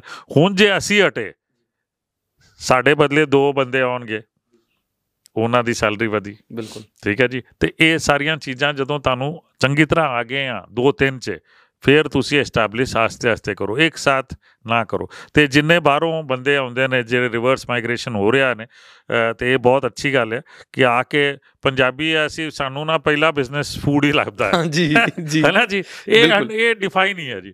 ਕਿਤੇ ਬਾਹਰ ਬਾਹਰ ਵੀ ਚਲੇ ਗਏ ਜਿਹੜੇ ਜਿਹੜੇ ਅੱਜ ਤੋਂ ਮਤਲਬ 30 40 ਸਾਲ ਪਹਿਲੋਂ ਗਏ ਹੋਣੇ ਜਾਂ 50 ਸਾਲ ਪਹਿਲੋਂ ਗਏ ਉਹਨਾਂ ਉਹ ਜਾ ਕੇ ਉਹਨਾਂ ਨੇ ਉੱਥੇ ਵੀ ਫੂਡ ਹੀ ਬਿਜ਼ਨਸ ਸ਼ੁਰੂ ਕੀਤਾ। ਠੀਕ ਹੈ? ਅੱਜ ਵੱਡੇ ਵੱਡੇ ਮਤਲਬ ਸਟਾਰਸ ਬਣ ਗਏ ਨੇ ਫੂਡ ਦੇ ਰੈਸਟੋਰੈਂਟ ਦੇ ਵਿਲਾਇਤ ਜਾ ਕੇ। ਤੇ ਇਸ ਤਰ੍ਹਾਂ ਹੀ ਰਿਵਰਸ ਜਿਹੜੇ ਹੋ ਰਹੇ ਨੇ ਉਹ ਵਿਲਾਇਤ ਤੋਂ ਕਨਸੈਪਟਸ ਲੈ ਕੇ ਆ ਰਹੇ ਨੇ ਇੱਥੇ ਤੇ ਉਹਨਾਂ ਨੂੰ ਵੀ ਇਹ ਚੀਜ਼ ਜ਼ਰੂਰੀ ਹੈ ਕਿ ਇੱਕ ਐਸਟੈਬਲਿਸ਼ ਕਰੋ ਉਹਨੂੰ ਚੰਗੀ ਤਰ੍ਹਾਂ ਚਲਾਓ ਉਹਦੇ ਪ੍ਰੋਜ਼ ਐਂਡ ਕੌਨਸ ਦੇਖੋ ਫਿਰ ਤੁਸੀਂ ਅੱਗੇ ਵਧੋ। ਭਾਜੀ ਜਿਵੇਂ ਤੁਹਾਨੂੰ ਇੰਨੇ ਸਾਲ ਹੋ ਗਏ ਇੰਡਸਟਰੀ ਦੇ ਵਿੱਚ ਤੁਸੀਂ ਇਸ ਇੰਡਸਟਰੀ ਨੂੰ ਬਹੁਤ ਸਾਲਾਂ ਤੋਂ ਦੇਖ ਰਹੇ ਹੋ। ਚੈਲੰਜਸ ਕਿਹੜੇ-ਕਿਹੜੇ ਵੱਧ ਰਹੇ ਨੇ ਜਾਂ ਪਹਿਲੇ ਨਾਲੋਂ ਕੰਮ ਕਰਨਾ ਸੌਖਾ ਹੋ ਰਿਹਾ ਕਿ ਔਖਾ ਹੋ ਰਿਹਾ? ਕੀ ਕੀ ਚੈਲੰਜਸ ਤੁਸੀਂ ਫੇਸ ਕੰਮ ਕਰ ਰਹੇ ਹੋ ਕੰਮ ਤੇ ਮੈਂ ਸਭ ਤੋਂ ਪਹਿਲਾਂ ਜਿਹੜਾ ਚੈਲੰਜ ਦੇਵਾਂ ਨਾ ਉਹ ਮੈਨ ਪਾਵਰ ਦਾ ਆ ਰਿਹਾ ਦੇਖੋ। Man power man power training ਇਹ ਸਭ ਤੋਂ ਇੰਪੋਰਟੈਂਟ ਹੈ ਟ੍ਰੇਨਿੰਗ ਅੱਜ ਦੀ ਚੀਜ਼ ਤੇ ਬਹੁਤ ਜ਼ਰੂਰੀ ਹੈ ਜਿਸ ਤਰ੍ਹਾਂ ਮੈਂ ਅੱਜ ਸ਼ੈਫ ਆ ਮੈਨੂੰ ਮੇਰੇ ਕੁਆਲਿਟੀ ਦਾ ਖਾਣਾ ਬਣਾਉਣਾ ਉਹ ਮੇਰੇ ਇਨਵੈਸਟਰ ਵੀ ਕਹਿੰਦੇ ਹਰਪਾਲ ਜੀ ਜਦ ਆ- ਤੁਸੀਂ ਜਦੋਂ ਕਿਚਨ 'ਚ ਜਾਂਦੇ ਹੋ ਉਹ ਉਹ ਅਲੱਗ ਖਾਣਾ ਹੁੰਦਾ ਹੋਰ ਜਦੋਂ ਤੁਸੀਂ ਬਾਹਰ ਨਿਕਲਦੇ ਹੋ ਖਾਣਾ ਅਲੱਗ ਹੈ ਤੇ ਮੈਨੂੰ ਉਹ ਪੈਰਾਮੀਟਰ ਪਤਾ ਹੈ ਕਿ ਭਾਈ ਮੈਂ ਜੇ 100 'ਚ ਆ ਜੇ ਮੇਰੇ ਸਬਆਰਡੀਨੇਟ ਨੇ 50% ਵੀ ਬਣਾਤਾ ਨਾ ਉਹ ਕਸਟਮਰ ਵਾਸਤੇ 100 ਆ ਠੀਕ ਹੈ ਬਟ ਉਹ 100 ਨਾ ਡਿਗਣਾ ਨਹੀਂ ਚਾਹੀਦਾ। ਮਤਲਬ ਆ 50% 30 ਨਹੀਂ ਹੋਣਾ ਚਾਹੀਦਾ। ਉਹਦੇ ਵਾਸਤੇ ਟ੍ਰੇਨਿੰਗ ਰੀਟ੍ਰੇਨਿੰਗ ਬਹੁਤ ਜ਼ਰੂਰੀ ਹੈ। ਔਰ ਮੇਰਾ ਜਿਹੜਾ ਕਨਸੈਪਟ ਹੈ ਉਹ ਆਟੋਮਾਈਜੇਸ਼ਨ ਵਾਲਾ ਨਹੀਂ ਹੈ। ਜੇ ਆਟੋਮਾਈਜ਼ ਵੀ ਕਰਤਾ ਫੋਰ ਐਗਜ਼ਾਮਪਲ ਥੋੜੀ ਤਰੀ ਬਣਾ ਕੇ ਰੱਖਤੀ ਆ ਚੀਜ਼ ਬਣਾ ਕੇ ਰੱਖ ਉਹ ਬਲੈਂਡ ਜਦੋਂ ਫਰਾਈਂਗ ਪੈਨ 'ਚ ਹੁੰਦਾ ਨਾ, ਉਹ ਬਹੁਤ ਜ਼ਰੂਰੀ ਹੈ। ਭਾਜੀ ਅਸੀਂ ਅਸੀਂ ਇਹ ਵੀ ਸੁਣ ਕੇ ਵੱਡੇ ਹੋਏ ਆ ਕਿ ਭਾਂਡਿਆਂ ਦਾ ਵੀ ਬੜਾ ਵੱਡਾ ਰੋਲ ਹੁੰਦਾ ਹੈ ਬਹੁਤ ਬਹੁਤ ਭਾਜੀ ਬਹੁਤ ਜ਼ਿਆਦਾ। ਕਿ ਕਿਸੇ ਨੂੰ ਬਖਸ਼ ਹੋਈ ਹੁੰਦੀ ਭਾਂਡਿਆਂ 'ਚ ਕਿ ਭਾਂਡਿਆਂ 'ਚ ਜੇ ਖਾਣਾ ਬਣ ਗਿਆ ਤਾਂ ਉਹ ਬਹੁਤ ਵਧੀਆ ਹੈ। ਨਹੀਂ ਨਹੀਂ ਉਹ ਬਹੁਤ ਜ਼ਰੂਰੀ ਹੈ। ਦੇਖੋ ਜੀ ਪੁਰਾਣੇ ਅੱਜ ਵੀ ਅਸੀਂ ਇੱਕ ਚੀਜ਼ ਪੱਕਾ ਲੈਂਦੇ ਕਿ ਪਿੱਤਲਾਂ ਦੇ ਭਾਂਡੇ ਜਿਹੜੇ ਕਹਿ ਦੇ ਭਾਂਡੇ ਆ ਉਹ ਜ਼ਰੂਰ ਇਸਤੇਮਾਲ ਕਰੀਦਾ ਕਿਉਂਕਿ ਉਹਦੇ 'ਚ ਸਵਾਦ ਉਹਦੇ 'ਚ ਖਾਣਾ ਵਧੀਆ ਬਣਦਾ। ਤੁਸੀਂ ਟ੍ਰੈਡੀਸ਼ਨਲ ਉਸਤਾਦ ਨਾਲ ਮਿਲ ਲਓ ਉਹ ਵੀ ਦੇਖਦੇ ਨੇ ਇਹ ਇਹ ਬਹੁਤ ਜ਼ਰੂਰੀ ਹੈ ਸਾਡੇ ਵਾਸਤੇ। ਤੇ ਉਹਦੇ ਬਾਰੇ ਨਾ ਇੱਕ ਬੁੱਕ ਵੀ ਲਿਖੀ ਹੈ ਮੈਂ ਹਮੇਸ਼ਾ ਨਾ ਮੈਂ ਇੱਕ ਬੁੱਕ ਲਿਖੀ ਹੈ ਬਿਰਿਆਨੀ ਲੀਡਰ ਕਰਕੇ। ਜਿਹਦੇ 'ਚ ਤੁਸੀਂ ਮੈਨੇਜਮੈਂਟ ਬਾਰੇ ਵੀ. ਉਹ ਉਹਦੇ ਬਾਰੇ ਵੀ ਪਲੀਜ਼ ਸਾਨੂੰ ਐਕਸਪਲੇਨ ਕਰੋ ਤੇ ਥੋੜਾ ਜਿਹਾ। ਐਕਚੁਅਲੀ ਕੀ ਹੈ ਜਿਸ ਤਰ੍ਹਾਂ ਨਾ ਮੈਂ ਬੜੀ ਕਮਾਲ ਦੀ ਚੀਜ਼ ਹੈ ਅਨਮੋਲ ਕਿ ਮੈਂ ਸਾਰਿਆਂ ਨੂੰ ਦੱਸਣਾ ਵੀ ਚਾਹੁੰਦਾ ਕਿ ਵਰਲਡ ਦਾ ਮੈਂ ਪਹਿਲਾ ਸ਼ੈਫ ਆ ਜਿਹੜਾ ਇਹ ਕਹਿੰਦਾ ਕਿ ਸਾਨੂੰ ਜਿਸ ਤਰ੍ਹਾਂ ਹੋਟਲ ਮੈਨੇਜਮੈਂਟ ਦਾ ਸਿਖਾਇਆ ਗਿਆ ਕਿ food is all about art and science ਤੇ ਮੈਂ ਜਦੋਂ ਖਾਣਾ ਬਣਾਉਣਾ ਸਾਂ ਨਾ ਮੈਨੂੰ superficial management micro macro level 'ਚ ਤੇ ਦਿਸਦਾ ਸੀ ਕਿ ਮੈਂ ਸ਼ੈਫ ਆ ਮੈਨ ਮੈਨੇਜਮੈਂਟ ਟਾਈਮ ਮੈਨੇਜਮੈਂਟ ਠੀਕ ਹੈ inventory management logistic supply chain management ਇਹ ਸਭ ਮੈਨੂੰ ਸੁਪਰਫੀਸ਼ੀਅਲ ਡੈਫੀਨਿਟਲੀ ਦਿਸਦਾ ਸੀ ਲੇਕਿਨ ਮਾਈਕਰੋ ਮੈਨੇਜਮੈਂਟ ਜਿਹੜੇ ਭਾਂਡੇ ਦੇ ਅੰਦਰ ਹੋ ਰਿਹਾ ਨਾ ਉਹ ਕਿਸੇ ਨੂੰ ਨਹੀਂ ਦਿਸਦਾ ਸੀ ਉਹ ਅਸੀਂ ਸੁਣਿਆ ਵੀ ਨਹੀਂ ਕਦੀ ਹਾਂ ਕਿਸੇ ਨੇ ਇਮੇਜਿਨ ਵੀ ਨਹੀਂ ਕੀਤਾ ਅਸੀਂ ਹਮੇਸ਼ਾ ਵੀਡੀਓਜ਼ 'ਚ ਬਾਹਰਲਾ ਦੇਖਿਆ ਕਿ ਯਾਰ ਰੈਡੀ ਹੋ ਗਿਆ ਕਰੈਕਟ ਤੇ ਮੈਂ ਜਦੋਂ ਭਾਂਡਿਆਂ ਦੇ ਅੰਦਰ ਜਾ ਕੇ ਦੇਖਦਾ ਮੈਂ ਕਿਹਾ ਯਾਰ ਇਹ ਤੇਲ ਪਾਇਆ ਬਹੁਤ ਜ਼ਿਆਦਾ ਗਰਮ ਹੋ ਗਿਆ ਜੀਰਾ ਪਾਤਾ ਜਲ ਗਿਆ ਦੂਜੀਆਂ ਚੀਜ਼ਾਂ ਤਿਆਰ ਨਹੀਂ ਸੀ ਤੇ ਇਹਦੇ 'ਚ ਕੀ ਆ ਗਿਆ? ਭਾਂਡੇ ਦਾ ਤਲਾ। ਮੋਟਾ ਹੋਣਾ ਚਾਹੀਦਾ। ਤੂੰ ਗੈਸ ਥੱਲੇ ਬਹੁਤ ਜ਼ਿਆਦਾ ਤੇਜ਼ ਕਰਦੀ ਹੈਨਾ? ਤੇ ਇਹ ਜਦੋਂ ਚੀਜ਼ਾਂ ਦੇਖਦਾ ਤਾਂ ਗੈਸ ਬਹੁਤ ਜ਼ਿਆਦਾ ਤੇਜ਼ ਕਰਤੀ। ਮਤਲਬ ਨਾ ਤੁਸੀਂ ਇੱਕ ਆਰਗੇਨਾਈਜੇਸ਼ਨ ਨੇ ਐਟਮੋਸਫੇਅਰ ਨਹੀਂ ਦਿੱਤਾ ਠੀਕ। ਹੂੰ। ਇੰਨਾ ਗਰਮ ਕਰਤਾ ਦਾ ਕੋਈ ਕਸੂਰ ਨਹੀਂ। ਹਾਂ ਇੰਨਾ ਗਰਮ ਕਰਤਾ ਮਾਹੌਲ ਪੁੱਛੋ ਨਾ। ਇਹ ਮਤਲਬ ਕਿਚਨ 'ਚ ਖਾਣਾ ਪ੍ਰੋਡਿਊਸ ਕਰਨ ਵਾਸਤੇ ਤੁਸੀਂ fresh air no air supply ਇਹ ਸਭ ਠੀਕ ਨਹੀਂ ਦਿੱਤਾ।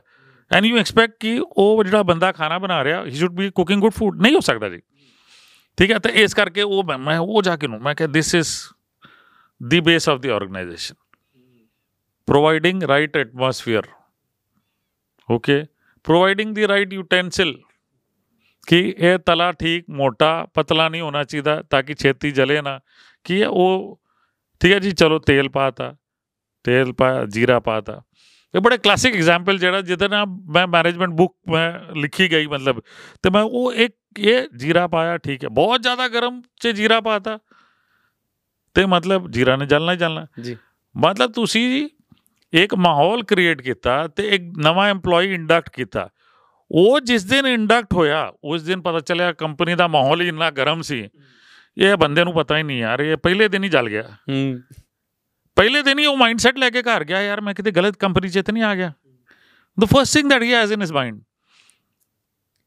ਹੈ ਨਾ ਸੋ ਸਪੋਜ਼ ਸਭ ਕੁਝ ਸਹੀ ਤੇਲ ਦਾ ਟੈਂਪਰੇਚਰ ਵੀ ਸਹੀ ਜੀਰਾ ਵੀ ਸਹੀ now you wanted a happy go thing ਇੱਕ ਬੰਦਾ ਆਇਆ ਉਹਨੇ ਸਭ ਨੂੰ ਮਸਤ ਬਣਾਤਾ ਤੇ ਦਿਸ ਮਾਈਂਡ ਇਜ਼ ਹੈਪੀ ਇਹ ਕਿਹੜਾ ਬੰਦਾ ਹੈ ਇਹ ਜਦੋਂ ਕਰੀ ਪੱਤਾ ਹਰੀ ਮਿਰਚ ਇਹ ਪਾਤਾ ਨਾ ਇਹਨੇ ਆ ਕੇ ਨਾ ਆਪਣਾ ਔਰਾ ਦਿਖਾਤਾ ਸੋ ਦਿਸ ਮੈਨ ਇਜ਼ ਇੰਪ੍ਰੈਸ ਜੀਰਾ ਯਾਰ ਇਹ ਬਸ ਦਿਸ ਇਜ਼ ਵੈਰੀ ਗੁੱਡ ਹੈ ਮਜ਼ਾ ਆ ਗਿਆ ਇੱਕਦਮ ਇਸ ਤਰ੍ਹਾਂ ਕਰਦੇ ਕਰਦੇ ਛੋਟੀਆਂ ਛੋਟੀਆਂ ਚੀਜ਼ਾਂ ਮੈਂ ਮੈਨੇਜਮੈਂਟ ਨਾਲ ਕੰਪੇਅਰ ਕਰਦਾ ਗਿਆ। And I kept scribbling on a piece of, you know, paper and continued having this. ਫਿਰ ਬੁੱਕ ਇੱਕ ਵਾਰ ਲਿਖੀ ਤਾਂ ਮੈਂ ਮਤਲਬ ਬੁੱਕ ਦਾ ਡੈਫੀਨੇਸ਼ਨ ਵੌਇਸ ਓਵਰ ਕਰਕੇ ਲਿਖਦਾ ਗਿਆ। ਔਰ ਮੈਂ ਪਬਲਿਸ਼ਰ ਕੋ ਜਦੋਂ ਜਾਣਦਾ ਸਾਂ ਤੇ ਪਬਲਿਸ਼ਰ ਕਹਿੰਦਾ, ਯਾਰ Harpal ji this is a subject nobody is going to understand and even for me as a publisher ਮੈਂ ਨਹੀਂ ਸਮਝ ਪਾ ਰਿਹਾ। ਮੈਂ ਕਿਹਾ, ਤੁਸੀਂ ਇੱਕ ਵਾਰ ਕਰੋ ਤਾਂ ਸਹੀ। ਜੇ ਮੈਂ ਇਹਨੂੰ ਮੈਨੇਜਮੈਂਟ ਸਕੂਲਸ ਸੇ ਨਹੀਂ ਲੈ ਕੇ ਗਿਆ ਐਜ਼ ਅ ਸਬਜੈਕਟ ਤੇ ਮੈਂ ਆਪਣਾ ਨਾਮ ਬਦਲਦਾ। ਹੁਣ ਜਿਸ ਤਰ੍ਹਾਂ ਐਟਲੀਸਟ ਪਹਿਲੀ ਸ਼ੁਰੂਆਤ ਤੇ ਕਰਤੀ ਕਿ ਹੋਟਲ ਮੈਨੇਜਮੈਂਟ ਇੰਸਟੀਚਿਊਟ 'ਚ ਫਰਸਟ ਈਅਰ 'ਚ ਮੈਨੇਜਮੈਂਟ ਐਜ਼ ਅ ਸਬਜੈਕਟ ਇਹ ਬੁੱਕ ਦਿੱਤੀ ਜਾ ਰਹੀ ਆ। ਡੀਵਾਈ ਪਾਟਿਲ 'ਚ, ਬੰਬੇ 'ਚ ਇਹ ਬੁੱਕ ਦਿੱਤੀ ਜਾ ਰਹੀ। ਤਾਂ ਮੈਨੂੰ ਬੜਾ ਅੱਛਾ ਲੱਗਦਾ ਹੈ।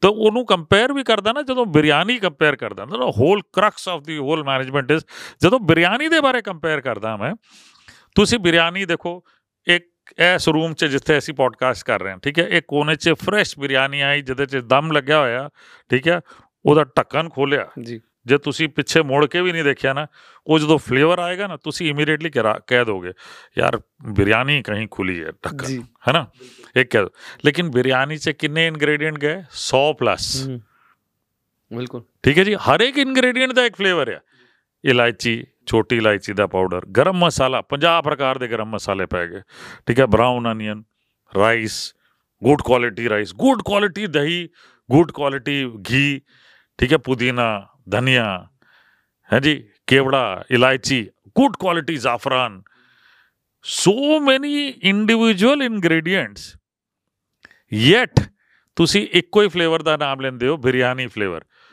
ਹੁਣ ਇਹ ਆਰਗੇਨਾਈਜੇਸ਼ਨ ਹੈ ਜੇ ਟਾਟਾ ਦਾ ਸਟਰਕਚਰ ਦੇਖਿਆ ਜਾਏ ठीक है ना एक ਤੁਸੀਂ ਕਹਿ ਦਿੰਦੇ ਯਾਰ ਇਹ ਇਹ इसका फील ही है ये this is human element for them human element is that is one flavor ਹੂੰ of an organization that is what biryani so many people having individual flavors going into one pot ਇੱਕ ਭਾਂਡੇ ਦੇ ਅੰਦਰ ਗਏ ਇੱਕੋ ਹੀ flavour ਬਾਹਰ ਨਿਕਲਿਆ ਹੂੰ ਜਿਹਨੂੰ ਬਿਰਿਆਨੀ ਫਲੇਵਰ ਕਹਿੰਦੇ ਨੇ ਇਹ ਜਦੋਂ ਦੇਖੀਦਾ ਨਾ ਮਜ਼ਾ ਆਉਂਦਾ। ਬ੍ਰਾਊਨ ਅਨੀਅਨ ਇੱਕ ਕਲਾਸਿਕ ਦੇਖੋ ਐਗਜ਼ਾਮਪਲ ਮੈਂ ਤੁਹਾਨੂੰ ਦੱਸਦਾ ਕਿ ਬ੍ਰਾਊਨ ਅਨੀਅਨ ਠੀਕ ਹੈ ਜੀ 99 ingredients in a biryani brown onion ਜੇ ਕਾਲਾ ਹੋ ਗਿਆ, ਜੇ ਤੁਸੀਂ ਬਿਰਿਆਨੀ ਦੇ ਉੱਪਰ ਪਾਤਾ ਉਹਨੂੰ, ਠੀਕ ਹੈ ਜੀ ਬਾਈਟ ਮੂੰਹ ਚ ਗਈ, ਇੱਕਦਮ ਬਰਨਟ ਫਲੇਵਰ ਬਾਕੀ ਸਭ ਦਾ ਫਲੇਵਰ ਠੀਕ ਹੈ ਫਲੇਵਰ ਗਲਤ ਆ ਗਿਆ ਬਾਈਟ ਨਾਓ ਕਲਾਸਿਕ ਐਗਜ਼ਾਮਪਲ ਦੇਖੋ ਜੀ। ਇਹਨੂੰ ਲੌਜਿਸਟਿਕ ਸਪਲਾਈ ਚੇਨ ਨਾ ਕਹਿੰਦੇ ਕਿ ਇੱਕ ਤੁਸੀਂ ਬੰਦੇ ਨੂੰ ਬਿਠਾਤਾ ਲੌਜਿਸਟਿਕ ਸਪਲਾਈ ਚੇਨ 'ਚ ਠੀਕ ਹੈ ਜੀ? ਹੈ? ਆਰਗੇਨਾਈਜੇਸ਼ਨ ਇੱਕਦਮ ਜ਼ਬਰਦਸਤ। ਕੋਈ ਗਲਤੀ ਨਹੀਂ ਸਭ ਵਧੀਆ ਹੋ ਰਿਹਾ। ਲੇਕਿਨ ਜਿਹੜਾ ਸਪਲਾਈ ਚੇਨ ਵਾਲਾ ਬੰਦਾ ਹੈ ਉਹ ਕਹਿੰਦਾ ਭਾਈ ਤੂੰ ਮੈਨੂੰ ਕਮਿਸ਼ਨ ਨਹੀਂ ਦੇਂਗਾ ਤੇ ਮੈਂ ਤੇਰਾ ਮਾਲ ਅੰਦਰ ਨਹੀਂ ਆਉਣ ਦੂੰਗਾ ਬਿਲਕੁਲ। ਠੀਕ ਹੈ ਜੀ? ਜੀ। ਉਹ ਜਿਹੜਾ 99% ਆਰਗੇਨਾਈਜੇਸ਼ਨ ਹੈ ਨਾ ਉਹ ਲੇਬਲ ਹੋ ਗਿਆ ਕਿ ਇਹ ਘੂਸਖੋਰੀ ਵਾਲਾ ਆਰਗੇਨਾਈਜੇਸ਼ਨ ਹੈ ਇੱਥੇ ਪੈਸੇ ਨਾ ਦੋ ਤਾਂ ਤੁਸੀਂ ਅੰਦਰ ਨਹੀਂ ਵੜ ਸਕਦੇ ਇੱਕ ਬੰਦੇ ਦੇ ਕਾਰਨ ਬ੍ਰਾਊਨ ਅਨੀਅਨ ਬਿਲਕੁਲ ਕਾਲਾ ਹੋ ਗਿਆ ਉਹਨੂੰ ਬਾਹਰ ਕੱਢੋ ਛੇਤੀ ਬਿਲਕੁਲ ਹੈ ਨਾ so these are simple examples ਮੈਂ ਮੈਨੇਜਮੈਂਟ ਨਾਲ ਜੋੜੀ ਗਿਆ and I am the first chef in the world who has defined this ਔਰ ਮੈਂ ਇਹ ਬੁੱਕ ਬਾਰੇ ਬਹੁਤ ਜ਼ਿਆਦਾ ਗੱਲਾਂ ਵੀ ਕਰਦਾ ਹਾਂ ਕਿ ਮੈਂ ਚਾਹੁੰਦਾ ਵੀ ਕਿ ਬੰਦਾ ਸਿਰਫ ਸ਼ੈਫ ਹੋਵੇ ਤਾਂ ਹੀ ਪੜ੍ਹਨੀ ਚਾਹੀਦੀ ਹੈ ਬੁੱਕ। ਨਹੀਂ ਜੇ ਬੰਦੇ ਨੂੰ ਜਨਰਲ ਮੋਟੀਵੇਸ਼ਨਲ ਥਾਟਸ ਵੀ ਚਾਹੀਦੇ ਆ ਨਾ ਉਹਨੂੰ ਵੀ ਇਹ ਬੁੱਕ ਪੜ੍ਹਨੀ ਚਾਹੀਦੀ ਹੈ। ਇਹ ਬਹੁਤ ਮਜ਼ੇਦਾਰ ਵਾਲੀ ਬੁੱਕ ਹੈ ਔਰ ਔਰ ਬਹੁਤ ਅਰਸੇ ਨਾਲ ਲਿਖੀ ਗਈ ਹੈ ਔਰ ਬਹੁਤ ਦਿਲੋਂ ਲਿਖੀ ਗਈ ਹੈ। ਨਹੀਂ ਮੈਨੂੰ ਗੱਲ ਕਰਕੇ ਭਾਜੀ ਤੁਹਾਡੇ ਨਾਲ ਇੰਨੀ ਵਾਈਬ ਇੰਨੀ ਸਟਰੋਂਗ ਆ ਰਹੀ ਹੈ। ਇਸ ਤੋਂ ਪਹਿਲਾਂ ਪੋਡਕਾਸਟ ਤੋਂ ਪਹਿਲਾਂ ਮੈਂ ਤਾਂ ਹੀ ਗੱਲਬਾਤ ਨਹੀਂ ਕੀਤੀ। ਮੈਂ ਕਿਹਾ ਜੇ ਬਹੁਤ ਵਧੀਆ ਗੱਲਾਂ ਬਾਤਾਂ ਹੋ ਗਈਆਂ ਨਾ ਫਿਰ ਮੈਨੂੰ ਮੈਂ ਮਿਸ ਕਰਦਾ ਕਿ ਮਾਈਕ ਕਿੱਥੇ ਹੈ ਮੇਰਾ ਮਾਈਕ ਲਿਆਓ। ਕਿਉਂਕਿ ਜੋ ਪਹਿਲੀ ਇਨਟੇਕ 'ਚ ਗੱਲਾਂ ਨਿਕਲਦੀਆਂ ਉਹ ਦੂਜੀ ਇਨਟੇਕ 'ਚ ਨਹੀਂ ਨਿਕਲਦੀਆਂ ਕਰੈਕਟ ਬਿਲਕੁਲ ਸਹੀ ਗੱਲ ਹੈ। ਮੈਂ ਕੱਲ ਦਾ ਸੋਚੀ ਆ ਰਿਹਾ ਸੀਗਾ ਮੈਂ ਕਿਹਾ ਮੈਂ ਖਾਣ ਪੀਣ ਬਾਰੇ ਕਿੱਦਾਂ ਗੱਲਾਂ ਕਰੂੰਗਾ ਕੀ ਕਰੂੰਗਾ ਬਟ ਅਕਸਰ ਇਹ ਹੁੰਦਾ ਲੋਕੀ ਆਉਂਦੇ ਮੇਰੇ ਨਾਲ ਖਾਣ ਪੀਣ ਦੀਆਂ ਗੱਲਾਂ ਕਰਨ ਵਾਸਤੇ ਉਹ ਲੇਕਿਨ ਗੱਲਾਂ ਕਰਦੇ ਕਰਦੇ ਕਈ ਵਾਰ ਸਪਿਰਚੁਅਲ ਮੋਡ ਚਲੇ ਜਾਂਦੇ ਨੇ ਠੀਕ ਹੈ ਜੀ ਕਈ ਵਾਰ ਮੈਨੇਜਮੈਂਟ ਵੱਲ ਚਲੇ ਜਾਂਦੇ ਨੇ ਹੋਰ ਮੈਨੂੰ ਬੜਾ ਮਜ਼ਾ ਆਉਂਦਾ ਮੈਨੂੰ ਬੜਾ ਮਜ਼ਾ ਆ ਰਿਹਾ ਕਿ ਬਈ ਠੀਕ ਹੈ ਖਾਣਾ ਪੀਣਾ ਮੇਰਾ ਉਹ ਫੋਟੇ ਹੈ ਕਿ ਭਾਈ ਉਹ ਮੇਰੇ, ਮੇਰਾ, ਮੇਰੀ ਕਲਾ ਹੈ, ਮੈਨੂੰ ਵਾਹਿਗੁਰੂ ਨੇ ਸਿਫਤ ਦਿੱਤੀ ਹੈ ਉਹ ਕਿ ਠੀਕ ਹੈ, ਸਾਰਿਆਂ ਨੂੰ ਬਖਸ਼ਿਆ ਨਹੀਂ ਜਾਂਦਾ। ਜਿਸ ਤਰ੍ਹਾਂ ਉਸ ਕਹਿੰਦੇ ਨਾ ਕਿ ਹਰ ਸ਼ੈਫ ਚੰਗਾ ਖਾਣਾ ਨਹੀਂ ਬਣਾ ਸਕਦਾ। ਇਹ ਗਿਵਨ ਹੈ ਰੂਲ ਇਹ ਤੁਸੀਂ ਡਿਫਾਈਨ ਕਰ ਲਓ ਕਿ ਹਰ ਸ਼ੈਫ ਨਹੀਂ ਬਣਾ ਸਕਦਾ। ਹਰ ਬੰਦਾ ਗਾਣਾ ਨਹੀਂ ਗਾ ਸਕਦਾ। ਕਿਉਂ? ਮਾਂ ਸਰਸਵਤੀ ਨਹੀਂ ਬੈਠੀ ਹੁੰਦੀ ਸਾਰਿਆਂ ਕੋਲ ਹੈਨਾ ਤਾਂ ਕੁਝ ਬੰਦਿਆਂ ਕੋਲ ਹੀ ਬੈਠੀ ਹੁੰਦੀ ਹੈ। ਤੁਹਾਨੂੰ ਕੀ ਲੱਗਦਾ ਭਾਜੀ ਤੁਹਾਡੇ 'ਚ ਖਾਸ ਕੀ ਹੈ? ਮੇਰੇ ਅੰਦਰ ਮੈਂ ਮੈਂ ਸੋਚਦਾ ਕਿ ਮੇਰੇ ਅੰਦਰ ਵਾਹਿਗੁਰੂ ਨੇ ਉਹ ਸਿਫਤ ਦੇ ਦਿੱਤੀ ਹੈ। ਕਿਉਂ? ਹੁਣ ਜਦੋਂ ਮੈਂ ਪਿੱਛੇ ਮੁੜ ਕੇ ਦੇਖਦਾ ਨਾ ਕਿ ਬਈ ਕਈ ਵਾਰਾਂ ਮੈਨੂੰ ਲੋਕੀ ਪੁੱਛਦੇ ਨੇ ਕਿ ਹਰਪਾਲ ਜੀ ਇਹ ਤੁਸੀਂ ਟ੍ਰੇਨਿੰਗ ਕਿਹੇ ਕੋ ਲਈ ਹੈ? ਕਿਸ ਤਰ੍ਹਾਂ ਆਈ ਤੁਹਾਨੂੰ ਕੋਲੇ ਵਾਈਬ ਤੇ ਮੈਂ ਉਦੋਂ ਉਹੀ ਕਹਿ ਦਿੰਦਾ ਕਿ ਭਾਈ ਮੈਨੂੰ ਇਹ ਅੱਜ ਇੰਜ ਲੱਗਦਾ ਕਿ ਮਾਤਾ ਜੀ ਬਹੁਤ ਅੱਛਾ ਖਾਣਾ ਬਣਾਉਂਦੀ ਸੀ। ਉਹਦੇ ਨਾਲ ਵੀ ਵਧੀਆ ਪਿਤਾ ਜੀ ਬਣਾਉਂਦੇ ਸੀ। ਜੀ। ਠੀਕ ਹੈ? ਤੇ ਇਹ ਮੈਂ ਜਦੋਂ ਦੇਖਦਾ ਤੇ ਮੈਨੂੰ ਬੜਾ ਅੱਛਾ ਲੱਗਦਾ ਕਿ ਪਿਤਾ ਜੀ ਕੀ ਬਣਾਉਂਦੇ ਸੀ? ਸੰਡੇ ਦੇ ਸੰਡੇ ਅਸੀਂ ਇੰਤਜ਼ਾਰ ਕਰਦੇ ਸਾਂ ਕਿ ਪਿਤਾ ਜੀ ਮਟਨ ਕਰੀ ਬਣਾਉਣਗੇ। ਜੀ। ਉਹ ਮਟਨ ਲਿਆਉਣਗੇ ਸਬਜ਼ੀਆਂ ਲਿਆਉਣਗੇ ਆਪ ਬਹਿ ਕੇ ਚੁੱਲ੍ਹੇ 'ਚ ਖਾਣਾ ਬਣਾਉਣਗੇ। ਉਹ ਅੱਜ ਵੀ ਸਵਾਦ ਮੂੰਹ 'ਚ ਰਹਿ ਗਿਆ। ਅਚਾਰ ਬਣਾਉਣਾ ਪੂਰੇ ਪਰਿਵਾਰ ਵਾਸਤੇ। ਠੀਕ ਹੈ ਜੀ ਐਕਸਟੈਂਡਡ ਪਰਿਵਾਰ ਹੁੰਦਾ ਸੀ ਸਾਡਾ। ਠੀਕ ਹੈ ਉਹਨਾਂ ਸਾਰਿਆਂ ਵਾਸਤੇ ਅਚਾਰ ਬਣਾਓ ਮੇਰਾ ਕੰਮ ਸੀ ਭਾਈ ਅਹ, ਅੰਬ ਕੱਟਣਾ ਉਹਨਾਂ ਦੇ ਨਾਲ ਬਹਿ ਕੇ ਬਾਹਰ ਮੰਜੇ 'ਚ ਸੁਖਾਉਣਾ ਬਾਅਦ 'ਚ ਉਹ ਮਿਕਸ ਕਰਨਗੇ। ਜਦੋਂ ਮਿਕਸ ਕਰਕੇ ਵੱਡੇ ਵੱਡੇ ਮਰਤਬਾਨਾਂ 'ਚ ਰੱਖੀਦਾ ਸੀ ਉਹ ਰਿਚੁਅਲ ਹੁੰਦਾ ਸੀ ਸਾਡੇ ਕੋਲ। ਜਿਹੜਾ ਮਸਾਲਾ ਪਰਾਤ 'ਚ ਬਚ ਗਿਆ ਉਸ ਦਿਨ ਮੈਨੂੰ ਪਤਾ ਕਿਉਂਕਿ ਵੈਸਟ ਬੰਗਾਲ 'ਚ ਜਾ ਕੇ ਰਹੇ ਆ ਉਸ ਦਿਨ ਮੈਨੂੰ ਪਤਾ ਹੈ ਕਿ ਸਿਰਫ ਚੌਲ ਬਣਦੇ ਸੀ। ਬੋਇਲਡ ਰਾਈਸ ਉਹ ਪਰਾਤ 'ਚ ਚੌਲ ਪੈ ਗਏ। ਥੋੜੇ ਜਿਹੇ ਅਲੱਗ ਆਲੂ ਦੀ ਭੁਰਜੀ ਬਣ ਗਈ ਹੈ ਦਾਲ ਬਣ ਗਈ ਉਹ ਚੌਲ ਲਪੇੜੇ ਸਾਰੇ ਪਰਾਤ 'ਚ ਤੇ ਅਚਾਰੀ ਚੌਲ ਬਣੇ। ਉਹ ਖਾ ਕੇ ਜੋ ਸਵਾਦ ਹੁੰਦਾ ਸੀ ਨਾ ਇਹ ਛੋਟੀਆਂ ਛੋਟੀਆਂ ਜਿਹੜੇ ਐਲੀਮੈਂਟਸ ਹੈ ਨਾ ਮੈਨੂੰ ਲੱਗਦਾ ਕਿ ਕਿਤੇ ਨਾ ਕਿਤੇ ਸ਼ਾਇਦ ਜੈਨੇਟਿਕ ਹੈਗੀ ਸੀ ਇਹ ਚੀਜ਼ ਜਿਹੜੀ ਮੇਰੇ ਅੰਦਰ ਆਈ ਹੈ ਜਿਹੜੇ ਜਿਹਦੇ ਕਾਰਨ ਮੈਨੂੰ ਵਾਹਿਗੁਰੂ ਨੇ ਬਖਸ਼ਿਆ ਕਿ ਖਾਣਾ ਬਣਾਉਣਾ। ਤੇ ਮੈਂ ਫ੍ਰੈਂਕਲੀ ਅੱਜ ਮਤਲਬ ਤੁਹਾਡੇ ਪੋਡਕਾਸਟ ਦੇ ਜ਼ਰੀਏ ਦੱਸਣਾ ਚਾਹੁੰਦਾ, ਮੈਨੂੰ ਨਾ ਬੜਾ ਰੋਣਾ ਆਉਂਦਾ ਜਦੋਂ ਕਸਟਮਰ ਮੈਨੂੰ ਕਹਿ ਕੇ ਜਾਂਦਾ, ਤੇਰਾ ਖਾਣਾ ਬਕਵਾਸ ਹੈ। ਜਦੋਂ ਤੁਹਾਡੇ ਕੋਲ ਇਹ ਫੀਲਿੰਗ ਆ ਜਾਂਦੀ ਹੈ ਨਾ, ਦਰਦ ਹੁੰਦਾ ਜਦੋਂ, ਤੁਸੀਂ ਐਫਰਟ ਆਪਣਾ ਡਬਲ ਕਰ ਦਿੰਦੇ ਹੋ। ਤੁਸੀਂ ਕੋਸ਼ਿਸ਼ ਕਰਦੇ ਹੋ ਹੋਰ ਵੀ ਜ਼ਿਆਦਾ, ਕਿਉਂਕਿ ਇਹ ਹਿਊਮਨ ਐਲੀਮੈਂਟ ਹੈ, ਇਹਨੂੰ 100% ਚ ਨਹੀਂ ਲੈ ਕੇ ਜਾ ਸਕਦੇ। ਲੇਕਿਨ ਇੱਕ ਪਰਸੈਂਟਾਈਲ ਸਕੋਰ ਤਾਂ ਹੀ ਤੇ ਲੈ ਜਾ ਸਕਦੇ ਹਾਂ। ਬਿਲਕੁਲ। ਜਿੱਥੇ ਜਾ ਕੇ ਤੁਹਾਨੂੰ ਸੈਟੀਸਫੈਕਸ਼ਨ ਮਿਲੇ। ਜਦੋਂ ਦਿਲੋਂ ਰੋਣਾ ਨਾ ਆਵੇ ਕਿ ਕੰਮ ਮੈਂ ਖਰਾਬ ਕੀਤਾ, ਫਿਰ ਤੁਸੀਂ ਕੰਮ ਨਹੀਂ ਕਰ ਸਕਦੇ। ਹੋ ਉਹ ਕੰਮ ਤੁਹਾਡੇ ਵਾਸਤੇ ਨਹੀਂ ਹੈ ਜੀ। ਜਵਾਨ ਜਦੋਂ ਜੰਗ ਲੜਦਾ ਨਾ, ਉਹਨੂੰ ਮਜ਼ਾ ਆਉਂਦਾ ਹੈ। ਸਾਨੂੰ ਲੱਗਦਾ ਕਿ ਭਾਈ ਇਹ ਇਹ ਤਾਂ ਜਾਨ ਨਾ ਗਵਾ ਦੇ। ਉਹਨੂੰ ਉੱਥੇ ਮਜ਼ਾ ਆ ਰਿਹਾ ਹੈ। ਉਹਨੂੰ ਦਿਲੋਂ ਸਿੱਧਤ ਲਾ ਮੈਂ ਸ਼ਹੀਦ ਹੋਣਾ ਹੁਣ। ਉਹ ਜਿਹੜਾ ਵਰਡ ਹੈ ਨਾ ਸ਼ਹੀਦ ਹੋਣਾ ਉਹ ਚੀਜ਼ ਹੋਣੀ ਚਾਹੀਦੀ। ਉਹ ਸਾਰਿਆਂ ਕੋਲ ਨਹੀਂ ਹੁੰਦੀ। ਇਸ ਕਰਕੇ ਸਾਰੇ ਨਹੀਂ ਜਾ ਸਕਦੇ ਆਰਮੀ 'ਚ। ਜੀ ਨਹੀਂ ਜਾ ਸਕਦੇ। ਹੈਨਾ? ਬਿਲਕੁਲ। ਇਹ ਕੋਚੀ ਬੰਦੇ ਜਾ ਸਕਦੇ। ਔਰ ਫਾਲ ਆਊਟ ਵੀ ਹੁੰਦੇ ਆਰਮੀ 'ਚ। ਇਸ ਤਰ੍ਹਾਂ ਨਹੀਂ ਕਿ ਆਰਮੀ ਵਾਲੇ ਨਹੀਂ ਜਾਣਦੇ। ਫਾਲ ਆਊਟ ਵੀ ਹੁੰਦੇ ਨੇ ਕਿ ਭਾਈ ਨਹੀਂ ਫਾਲ ਆਊਟ ਹੋ ਗਿਆ ਮੇਰਾ ਟਾਈਮ ਲੇਕਿਨ ਕਈ ਇੰਤਜ਼ਾਰ ਕਰਦੇ ਯਾਰ ਕਦੋਂ ਜੰਗ ਹੋਏਗੀ ਯਾਰ। ਕਦੋਂ ਮੌਕਾ ਕਦੋਂ ਮਿਲੇਗਾ? ਮੌਕਾ ਮਿਲੇਗਾ ਉੱਥੇ ਜਾਣ ਦਾ? ਉਹ ਪਰਿਵਾਰ ਬਾਰੇ ਨਹੀਂ ਸੋਚਦਾ ਹੁੰਦਾ। ਉਹ ਉਹਨੂੰ ਉਹ ਮੈਨੂੰ ਕੋਈ ਲੱਗਦਾ ਕਿ ਯਾਰ ਖਾਣਾ ਬਣਾਉਣਾ ਯਾਰ ਵਧੀਆ। ਗੈਸਟ ਬੋਲ ਕੇ ਚਲੇ ਗਿਆ ਯਾਰ ਕੰਮ ਖਰਾਬ ਹੋ ਗਿਆ। ਨੀਂਦ ਨਹੀਂ ਆਉਣੀ ਚਾਹੀਦੀ। ਇਹ ਤਾਂ ਉਹ ਗੱਲ ਹੋ ਗਈ ਕਿ ਭਾਜੀ ਮੈਨੂੰ ਕਿਸੇ ਨੇ ਪੁੱਛਿਆ ਕਿ ਜ਼ਿੰਦਗੀ 'ਚ ਕੁਝ ਬਣਨ ਲਈ ਟੁੱਟਣਾ ਜ਼ਰੂਰੀ ਹੈ? ਜੀ। ਤੇ ਮੈਂ ਕਿਹਾ ਕੁਝ ਵੀ ਬਣਨ ਲਈ ਜ਼ਿੰਦਗੀ 'ਚ ਟੁੱਟਣਾ ਬਹੁਤ ਜ਼ਰੂਰੀ ਬਹੁਤ ਹੈ। ਜ਼ਰੂਰੀ ਹੈ। ਬਹੁਤ ਜ਼ਰੂਰੀ ਹੈ ਬਿਖਰ ਕੇ ਨਹੀਂ ਜੁੜੇ ਤੇ ਫਿਰ ਮਜ਼ਾ ਨਹੀਂ ਆਉਣਾ। ਵਾਹ ਜੀ ਵਾਹ। ਹੈ ਨਾ? ਅੱਜ ਤੱਕ ਦਾ ਬੈਸਟ ਐਕਸਪੀਰੀਅੰਸ ਸ਼ੇਅਰ ਕਰੋ ਭਾਜੀ ਤੁਸੀਂ ਆਪਣਾ ਕਿ ਅੱਜ ਤੱਕ ਦਾ ਕਿਹੜੇ ਕਸਟਮਰ ਨਾਲ ਕਿਹੜੇ ਰੈਸਟੋਰੈਂਟ ਨਾਲ ਤੁਹਾਡਾ ਜਿਹੜਾ ਮੇਰੇ ਐਕਚੁਅਲੀ ਉਹ ਬੜੇ ਕਾਮਨ ਐਕਸਪੀਰੀਅੰਸ ਰਹੇ ਕਿ ਭਾਈ ਕਸਟਮਰ ਬੋਲ ਕੇ ਚਲੇ ਗਿਆ ਮਜ਼ਾ ਆ ਗਿਆ। ਮੇਰੇ ਵਾਸਤੇ ਜਿਹੜਾ ਮੈਂ ਤੁਹਾਨੂੰ ਪੜਾਇਆ ਨਾ ਉਹ ਐਕਸਪੀਰੀਅੰਸ ਸਭ ਤੋਂ ਵਧੀਆ ਹੈ। ਮੇਰੇ ਵਾਸਤੇ ਜਦੋਂ ਮੈਂ ਕਨਵਰਟ ਕਰਦਾ ਕਿ ਮੇਰੀ ਕਲਾ ਦੇ ਕਾਰਨ ਕਿਸੇ ਨੂੰ ਫਾਇਦਾ ਮਿਲ ਰਿਹਾ ਉਹ ਮਜ਼ੇਦਾਰ ਚੀਜ਼ ਹੈ। ਇੱਕ ਵਾਰ ਨਾ ਮੈਂ ਸਵੇਰੇ ਸਵੇਰ ਉੱਠਿਆ ਉਹ ਟਰਬਨ ਤੜਕਾ ਬੜਾ ਪੀਕ 'ਚ ਚੱਲਦਾ ਸੀ ਮੇਰਾ ਟੈਲੀਵਿਜ਼ਨ ਸ਼ੋ ਤੇ ਬਾਲਾਸੋਰ ਜੋ ਉੜੀਸਾ 'ਚ ਜਗ੍ਹਾ ਹੈ ਤੇ ਬਾਲਾਸੋਰ ਤੋਂ ਇੱਕ ਲੜਕੀ ਨੇ ਮੈਸੇਜ ਕੀਤਾ ਕਿ my brother is specially abled okay it cannot speak he cannot move he cannot talk he cannot do anything. But when you come on television and do namak shamak he is dancing in his wheelchair. ਵਾਹ ਜੀ ਵਾਹ ਮਤਲਬ ਇਹ ਜਿਹੜਾ statement ਹੈ ਨਾ ਇਹ ਲੱਗਦਾ ਕਿ ਵਾਹਿਗੁਰੂ ਇਹ ਬਖਸ਼ੀਸ਼ ਰੱਖੀ ਇਹ ਸਿਰ 'ਚ ਵੀ ਨਾ ਚੜਨ ਦੇਈ ਇਸ ਕਰਕੇ ਜਦੋਂ ਮੈਂ ਤੁਰਦਾ ਵੀ ਆ ਨਾ ਤੇ ਮੇਰੇ ਇਨਵੈਸਟਰਸ ਜਾਂ ਮੇਰੇ ਨਾਲ ਵਾਲੇ ਸਾਰੇ ਕਹਿ ਦਿੰਦੇ ਯਾ ਮੇਰੀ ਜਿਹੜੀ ਏਜੰਸੀ ਹੈ कहते यार बाल जी आपको ना थोड़ा यार वो सेलिब्रिटी सेट स्टेटस है आपका थोड़ा सा अलग हट के रहो थोड़ा सा दूर रहो ਤੁਹਾਨੂੰ ਵੀ ਇਹ ਸੁਣਨ ਨੂੰ ਮਿਲਦਾ ਹੋਵੇਗਾ ਜੀ ਜੀ ਜੀ Right? ਜੀ ਮੇਰੇ ਕੋ ਨਹੀਂ ਹੁੰਦਾ ਭਾਜੀ ਮੈਨੂੰ ਇੰਜ ਲੱਗਦਾ ਆਈ ਭਾਈ ਕੈਨ ਫੀਲ ਦੈਟ ਮੈਨੂੰ ਲੱਗਦਾ ਕਿ ਜਿਨ੍ਹਾਂ ਨੇ ਬਣਾਇਆ ਤੁਸੀਂ ਕਹਿ ਰਹੇ ਹੋ ਉਹਨਾਂ ਦੇ ਵਿੱਚ ਨਾ ਜਾਓ। ਇਹ ਕੇਰਲਾ 'ਚ ਜਦੋਂ ਫਲੱਡਸ ਆਏ ਸੀ ਨਾ ਤਾਂ ਉਹ ਛੱਤ ਤੇ ਬਹਿ ਕੇ ਬੰਦੇ ਨੇ ਵੀਡੀਓ ਕੱਲਿਆ ਕਹਿ ਗਿਆ ਆਈ ਐਮ ਮਿਸਿੰਗ ਟਰਬਨ ਤੜਕਾ। ਬਾਈ ਤੇਰੇ ਘਰ 'ਚ ਪਾਣੀ ਪਿਆ ਤੂੰ ਮੈਨੂੰ ਸਟੇਟਮੈਂਟ ਲਿਖ ਰਿਹਾ ਇਸ ਤੋਂ ਵਧੀਆ ਹੋਰ ਚੀਜ਼ਾਂ ਨਹੀਂ ਹੋ ਸਕਦੀਆਂ। There I still remember another person from Indore 87 years old. ਉਹਨੇ ਲਿਖਿਆ ਕਿ ਹਰਪਾਲ ਜੀ ਨੂੰ I have passed my life but ਤੁਹਾਡਾ ਸ਼ੋਅ ਦੇਖ ਕੇ ਨਾ ਮੈਂ ਅੱਜ ਖਾਣਾ ਬਣਾਉਣਾ ਸਿੱਖਿਆ। ਔਰ ਮੈਂ ਅੱਜ ਮੈਨੂੰ ਲੱਗਾ ਕਿ ਖਾਣਾ ਬਣਾ ਕੇ ਜਦੋਂ ਮੈਂ ਆਪਣੀ ਵਾਈਫ ਨੂੰ ਦੇ ਰਿਹਾ, ਮੈਨੂੰ ਅੱਜ ਟਰੂ ਵੈਲਿਊ ਸਮਝ ਆਇਆ। And thank you for inspiring me to go into the kitchen ਇਹ ਇਹ ਜਿਹੜੇ ਸਟੇਟਮੈਂਟ ਆ ਨਾ, ਇਹ ਬਹੁਤ ਮਤਲਬ ਇਹ ਦਿਲੋਂ ਛੂ ਜਾਣ ਵਾਲੇ ਸਟੇਟਮੈਂਟ ਹੈ ਔਰ ਇਹ ਲੱਗਦਾ ਕਿ ਵਾਹਿਗੁਰੂ ਇਹ ਇਹ ਰੱਖੀ ਇਹ ਬਖਸ਼ੀਸ਼ ਰੱਖੀ।